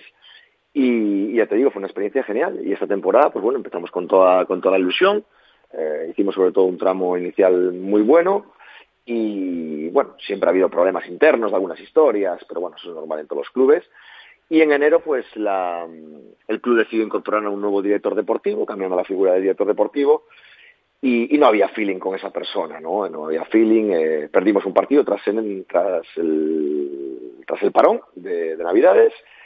Y, y nosotros sentíamos que, bueno, que al final es normal también cuando, uno, cuando un director deportivo se incorpora a un club, eh, quiere hacer sus movimientos y quiere que, pues bueno, traer a su gente de confianza, sentíamos que no había eso y bueno, yo se lo planteé al club, le planteé la posibilidad de, de pues bueno, de llegar a un acuerdo de, entre ambas partes, porque entendía que la dirección deportiva va a buscar un perfil, como así ha sido, de, de un entrenador rumano, de, bueno, de un perfil diferente, y, y que nosotros pues no queríamos tampoco ser eh, estar allí hasta pues bueno las situaciones sabes cómo son estar esperando a que a que la situación sea dramática para que el club eh, nos acabe nos acabe echando porque el director deportivo pues no está bueno no está en nuestra misma línea no y bueno y, y amistosamente pues llegamos a ese, a ese acuerdo.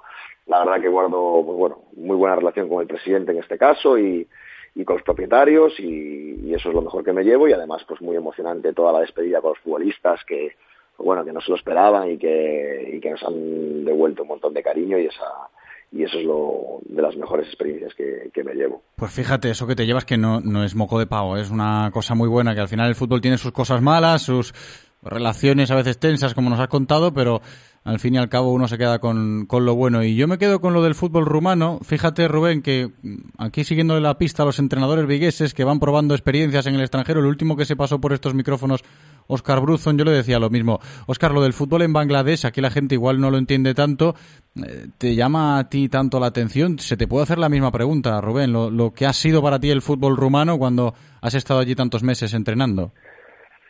A ver, eh, es que cuando hablamos de fútbol rumano, eh, es cierto que hablamos de una liga UEFA, por lo tanto eh, se presupone un nivel y hablamos de una liga de un, de un segundo escalafón, ¿no? Después, lógicamente, de, las Inglaterra, Francia, eh, Portugal, España y todas estas de primer nivel, ¿no? Es una liga que tiene mucho nivel, probablemente que se equipara pues a una segunda división de España. De hecho, nosotros incorporamos a algún chico eh, de, España de segunda división, segunda división de Italia, eh, y después se vive el fútbol como, como en cualquier país en primera división, ¿no? Muchísima pasión, eh, buenos, buenos medios televisivos, ah, bueno, sí es cierto que las condiciones, porque el propio país a nivel de infraestructuras pues tiene algunas deficiencias, no son las mismas en cuanto a campos de entrenamiento y algún tipo de, aspectos de eso, pero al final lo que tiene que ver con las emociones, ¿no? La pasión de los goles, de, de la gente pendiente, de, la repercusión que tiene el fútbol, pues es, es brutal y para nosotros ha sido un salto en nuestra carrera deportiva eh, muy, muy grande. Eso son las cosas buenas. Y lo peor de, haber estado en Rumanía, ¿tienes algo así muy negativo? y decir, "Uf, esto no me ha gustado de estar tantos meses en Rumanía. Bueno, que al final, no, que no te haya gustado, pero sí que, sí que maduras en, en darle importancia mucho, ¿no? A la relación con el entorno, ¿no? A la, a la política y a lo que no tienen que ver cosas con fútbol, ¿no? Al final, eh, es cierto que, que en ese sentido todo el mundo quiere, quiere ser partícipe, la gente que rodea al club de, de, de hablar con el entrenador, de, de, de preguntar de por qué y esto y ese tipo de gestiones, pues son cosas que, que al entrenador a veces no, no le gusta el tener que estar dando explicaciones de muchas cosas, ¿no? En ese sentido yo intenté ser lo más políti- políticamente correcto, pero hasta los límites donde uno considera que, que tiene que informar, ¿no? No, no, no supeditarse a lo que a lo que la gente quiere escuchar, ¿no? Eso creo que es lo peor y el frío, que, Claro. que normalmente normalmente en, en el parón de Navidades la liga no comienza hasta finales de febrero por las temperaturas eh, y este año por el tema de la Eurocopa y que se empezó tarde la liga por, por, por la pandemia que estamos sufriendo, pues, pues tuvimos que, que- que entrenar y que jugar en condiciones de menos 8, menos 7, menos 10 grados, que son condiciones eh, Fíjate. eh, complicadas, complicadas. Fíjate, bueno, pues con eso nos quedamos también hablando de las cosas no tan buenas de- del fútbol rumano. ¿Recuerdas, Rubén, o al menos yo lo recuerdo, que cuando te llamamos aquí, terminó tu etapa en el UCAM Murcia, nos decías que te gustaría probar algo en el extranjero, allá te fuiste a Rumanía y ahora que vuelves de la experiencia en el fútbol extranjero, ¿te vuelve a picar el gusanillo por entrenar algún equipo de aquí de la zona o, o quizás algo más, más cercano? ¿Cómo está esto? Pues, pues la verdad que no, no, no me lo planteo, estoy abierto a pues, absolutamente todo, ¿no? Sí que sé que no sé cuándo volveré al extranjero, sobre todo porque en, en Rumanía sí que hemos, hemos conseguido forjarnos un nombre con lo difícil que es para los entrenadores extranjeros. De hecho, ahora mismo solo hay, solo hay uno en, en toda la liga porque es un- no, es, no es fácil entrar y no es fácil que, que la gente te valore allí. Entonces esa puerta la tendremos abierta eh, en el futuro. Pero es cierto que, bueno, que como calidad de vida, como en España, no, no, se, no se está en ningún lado, ¿no? Pero también tengo, tengo claro que si, si no surge nada en estos meses que realmente me, me apasione, me convenza, sienta que, sienta que, que voy a poner toda la energía, pues bueno, pues esperaremos hasta la próxima temporada y, y, y algo que, que nos enganche, ¿no? Me refiero, abierto a todo, pero, pero intentando seleccionar algo que realmente nos, nos motive. Entonces, entonces entiendo que a día de hoy, de momento, no hay nada, nada, nada de nada o algo sí que hay, Rubén. Bueno, hay poco. Hay, Hay poco, bueno, bueno, algo puede ser Hay eso. poco, hay poco. Algo puede ser eso. Rubén Alves, muchísimas gracias eh, por estar hoy con nosotros. Que te vaya muy bien en la próxima aventura que escojas. Que pues también hemos aprendido un poquito de, de fútbol rumano, siguiéndote la pista allí en el Hermannstad y que seguiremos en contacto. Un abrazo muy grande, Rubén, gracias. Muchas gracias, José, como siempre, muy amable. Un abrazo.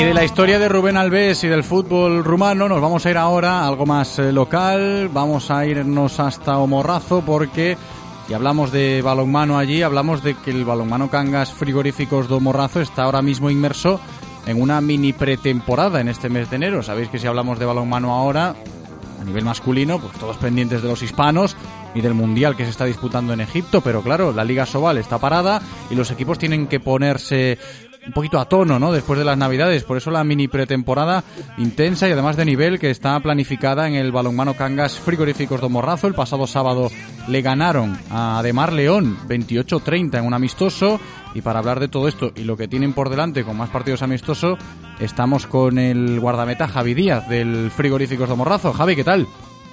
Hola, buenas, ¿qué tal? Muy buenas, bienvenidos lo que toca, ¿no? Una mini pretemporada ahora en enero, creo que lo he definido más o menos bien.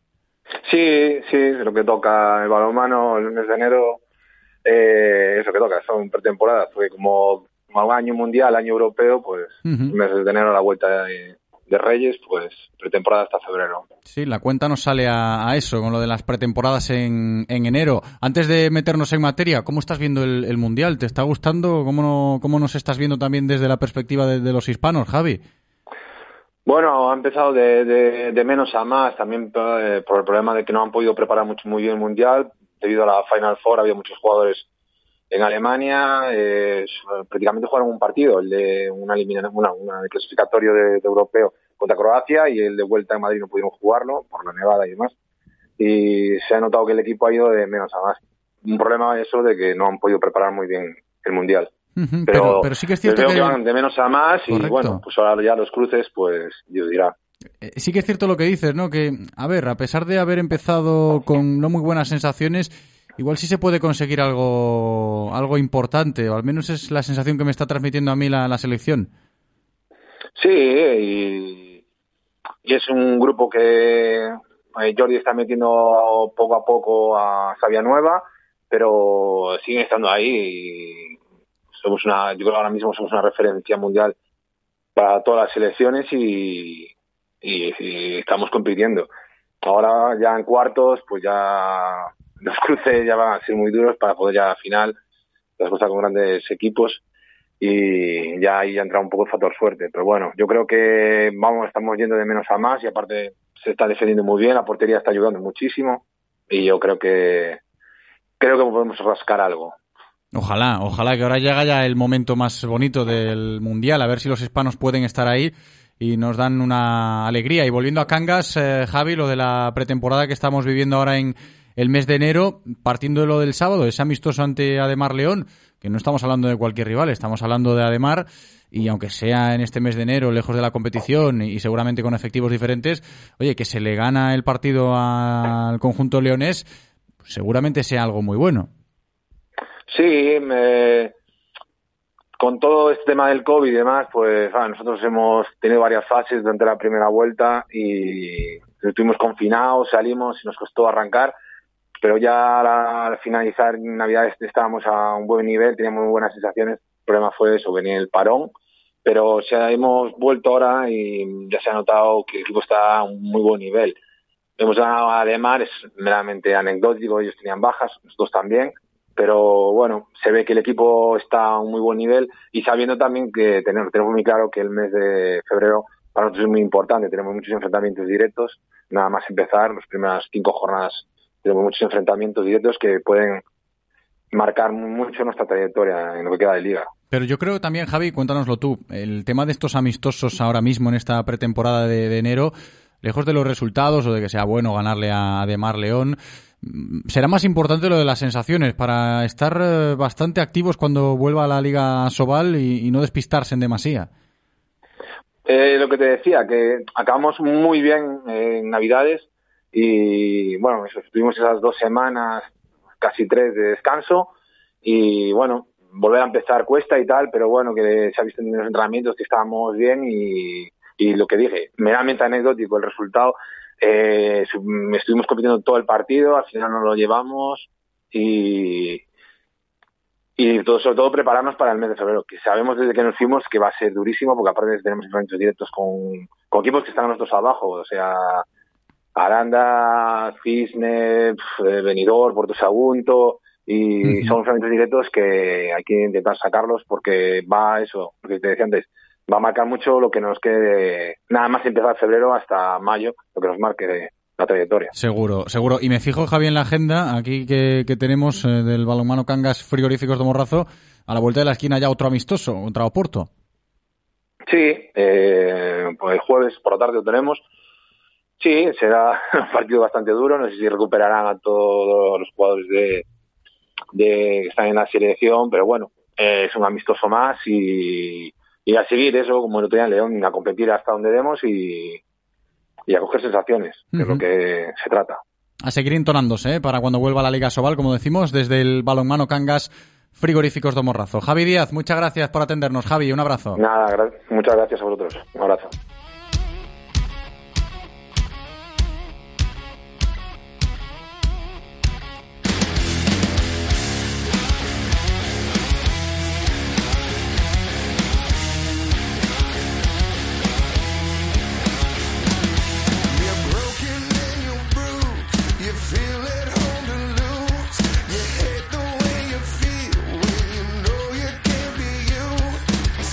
Y la recta final del programa de hoy se la vamos a dedicar a un tema de actualidad eh, social, ¿eh? a un tema de, actualidad social que tiene que ver con el mundo del deporte y con las nuevas restricciones que ayer conocíamos eh, de manos de la Junta de Galicia y que las tenemos que cumplir todos de aquí en adelante con vistas a las próximas tres semanas. Me refiero a los gimnasios. Lógicamente, aquí en el mundo del deporte, desde esta sintonía, nos preocupamos por cómo están los clubes, por cómo están los jugadores y cómo están las instalaciones. Los gimnasios que van a tener que cerrar a partir de mañana y queríamos rescatar algún testimonio. Como ejemplo tenemos al gerente del gimnasio Elite Fitbox, es Andrés Calderón. Vamos a saludarle enseguida, pero bien nos puede valer la voz de Andrés como pues un altavoz, ¿no? De, lo que estarán pensando ahora mismo todos los gimnasios de nuestra ciudad. Andrés, ¿qué tal? ¿Cómo estás? Anda, estaba por ahí, ¿lo habéis escuchado? ¿Se ha cortado o no? Vamos a recuperar la conexión con Andrés Calderón, que es el gerente del gimnasio Elite Fitbox, para tratar de abordar de primera mano esta situación, cómo lo podemos asimilar, cómo se han quedado ellos también, ¿no? La gente que, gerenta los eh, gimnasios en este punto y en este momento de, de la pandemia, si les ha pillado o no por sorpresa, si tienen alguna que otra recomendación, porque quieras que no el deporte, aunque tengamos restricciones, no hay que dejarlo de lado y seguramente se nos vendrá a la cabeza aquellos meses, ¿no? En, en abril, mayo del año pasado, cuando había que hacer deporte sí o sí en casa y esta gente del mundo de los gimnasios, pues nos ayudó mucho, vía telemática, vía entrenamientos, etcétera. A ver cómo están ahora mismo. Creo que ya tenemos de nuevo a Andrés Calderón de Elite Fitbox con nosotros. Andrés, ¿qué tal? Hola, muy buenas. Muy Muchas buenas. gracias. Bienvenido. ¿Cómo estás, hombre? Bien, bien, dadas las circunstancias, bueno, intentando eh, reinventarnos para, para ver cómo salimos de esta. Es que no queda otra, ¿no? ¿Cómo, ha sentado la noticia de que los gimnasios van a tener que cerrar? Entiendo que mal, pero claro. Sí, a ver, es, es un poco como el día de marmota, ¿no? Parece que, que volvemos otra vez a- al marzo del año pasado. Eh, lo primero que pienso es que es un poquito injusto porque creemos que no somos los, los culpables de, de la subida de contagios, porque realmente aquí nosotros no hemos notado que, la incidencia suba por culpa nuestra, pero no queda otra que ahora mismo tirar para adelante e intentar re- reinventarse para que la gente siga haciendo deporte. Esa puede ser la defensa, ¿no? Llegado a este, a este punto. Resignación, sí, como le pasará a los hosteleros y a, mucho- a muchos otros sectores, y los entendemos, lógicamente. Y ahora en el, en el mundo de los gimnasios pasará esto. Oye, si nosotros veníamos haciendo las cosas bien, ¿no? Y, y lo de los contagios eh, a nivel de cifras y de números, pues eh, no estaba mal en este sector.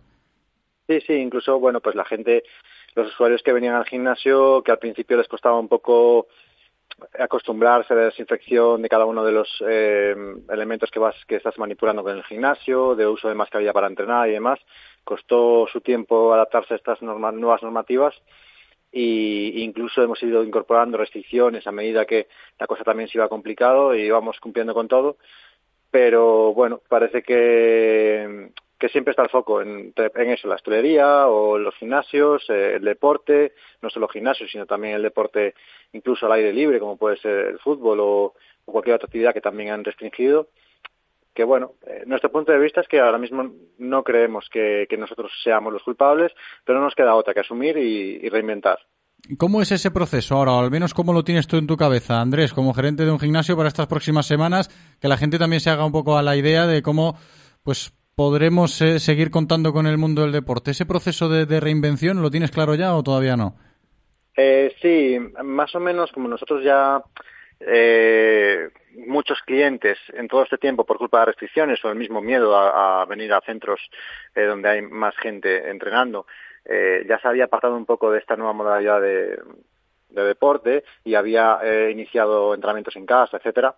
Eh, nosotros lo que estamos haciendo ahora es eh, dirigir los entrenamientos a una modalidad online, de que de forma que la gente desde sus casas pueda eh, seguir entrando con nosotros o bien a través de clases online que dirigimos en directo o bien a través de entrenamientos personalizados con los que contactamos con la persona, les dirigimos un entrenamiento en función de los objetivos que tienen, etcétera. Intentamos acercar lo máximo posible el servicio que ya ofrecíamos en el gimnasio. Lógicamente las instalaciones no podemos ponerlas a su alcance, pero sí que podemos eh, ofrecerles nuestra profesionalidad y conocimientos para que entren lo mejor posible. Que al final eso no tenemos que perderlo de vista y no podemos olvidarnos de que aunque las restricciones pues eh, se lleven por delante al deporte de esta manera, no hay que dejar de hacer deporte porque el deporte es salud, por muy obvio que parezca, y vosotros también sois parte de ello. Claro, siempre va a haber una alternativa para poder seguir haciendo deporte, o bien sea en tu casa, por muy poco espacio que tengas, o incluso a día de hoy que todavía nos dejan salir eh, a hacer deporte fuera en exteriores si es de manera individual. Entonces, eh, la opción que nosotros planteamos en este caso como centro deportivo es que ese mismo deporte que puedes hacer lo hagas con conocimiento y sabiendo cómo lo haces. Porque, Claro. bueno, no es lo mismo ponerte ahora a entrenar por tu cuenta o viendo un vídeo de YouTube sin que alguien te, te dirija realmente ese entrenamiento.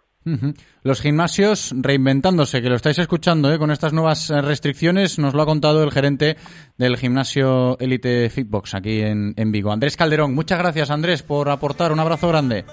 Nada, muchas gracias a vosotros. in some northern town. We treated her good till the sun and the whiskey went down. Did the bruise on her face test the patience of all of her? Y mucho ánimo ¿eh? a todo el sector y a todos los que en parte, al fin y al cabo somos todos ¿eh? los que estamos sufriendo esto de la pandemia. Van a dar ánimos a todos los sectores que sufren, pero a fin de cuentas todos estamos sufriendo. Paciencia, paciencia. Menos de un minuto para que lleguemos a las 3 de la tarde de este martes, día 26 de enero. Se acaba el directo Marca Vigo de hoy. Le damos las gracias a Eloy por haber cumplido de maravilla en la cabina técnica y a vosotros por estar al otro lado escuchándonos. Me despido hasta mañana. Chao.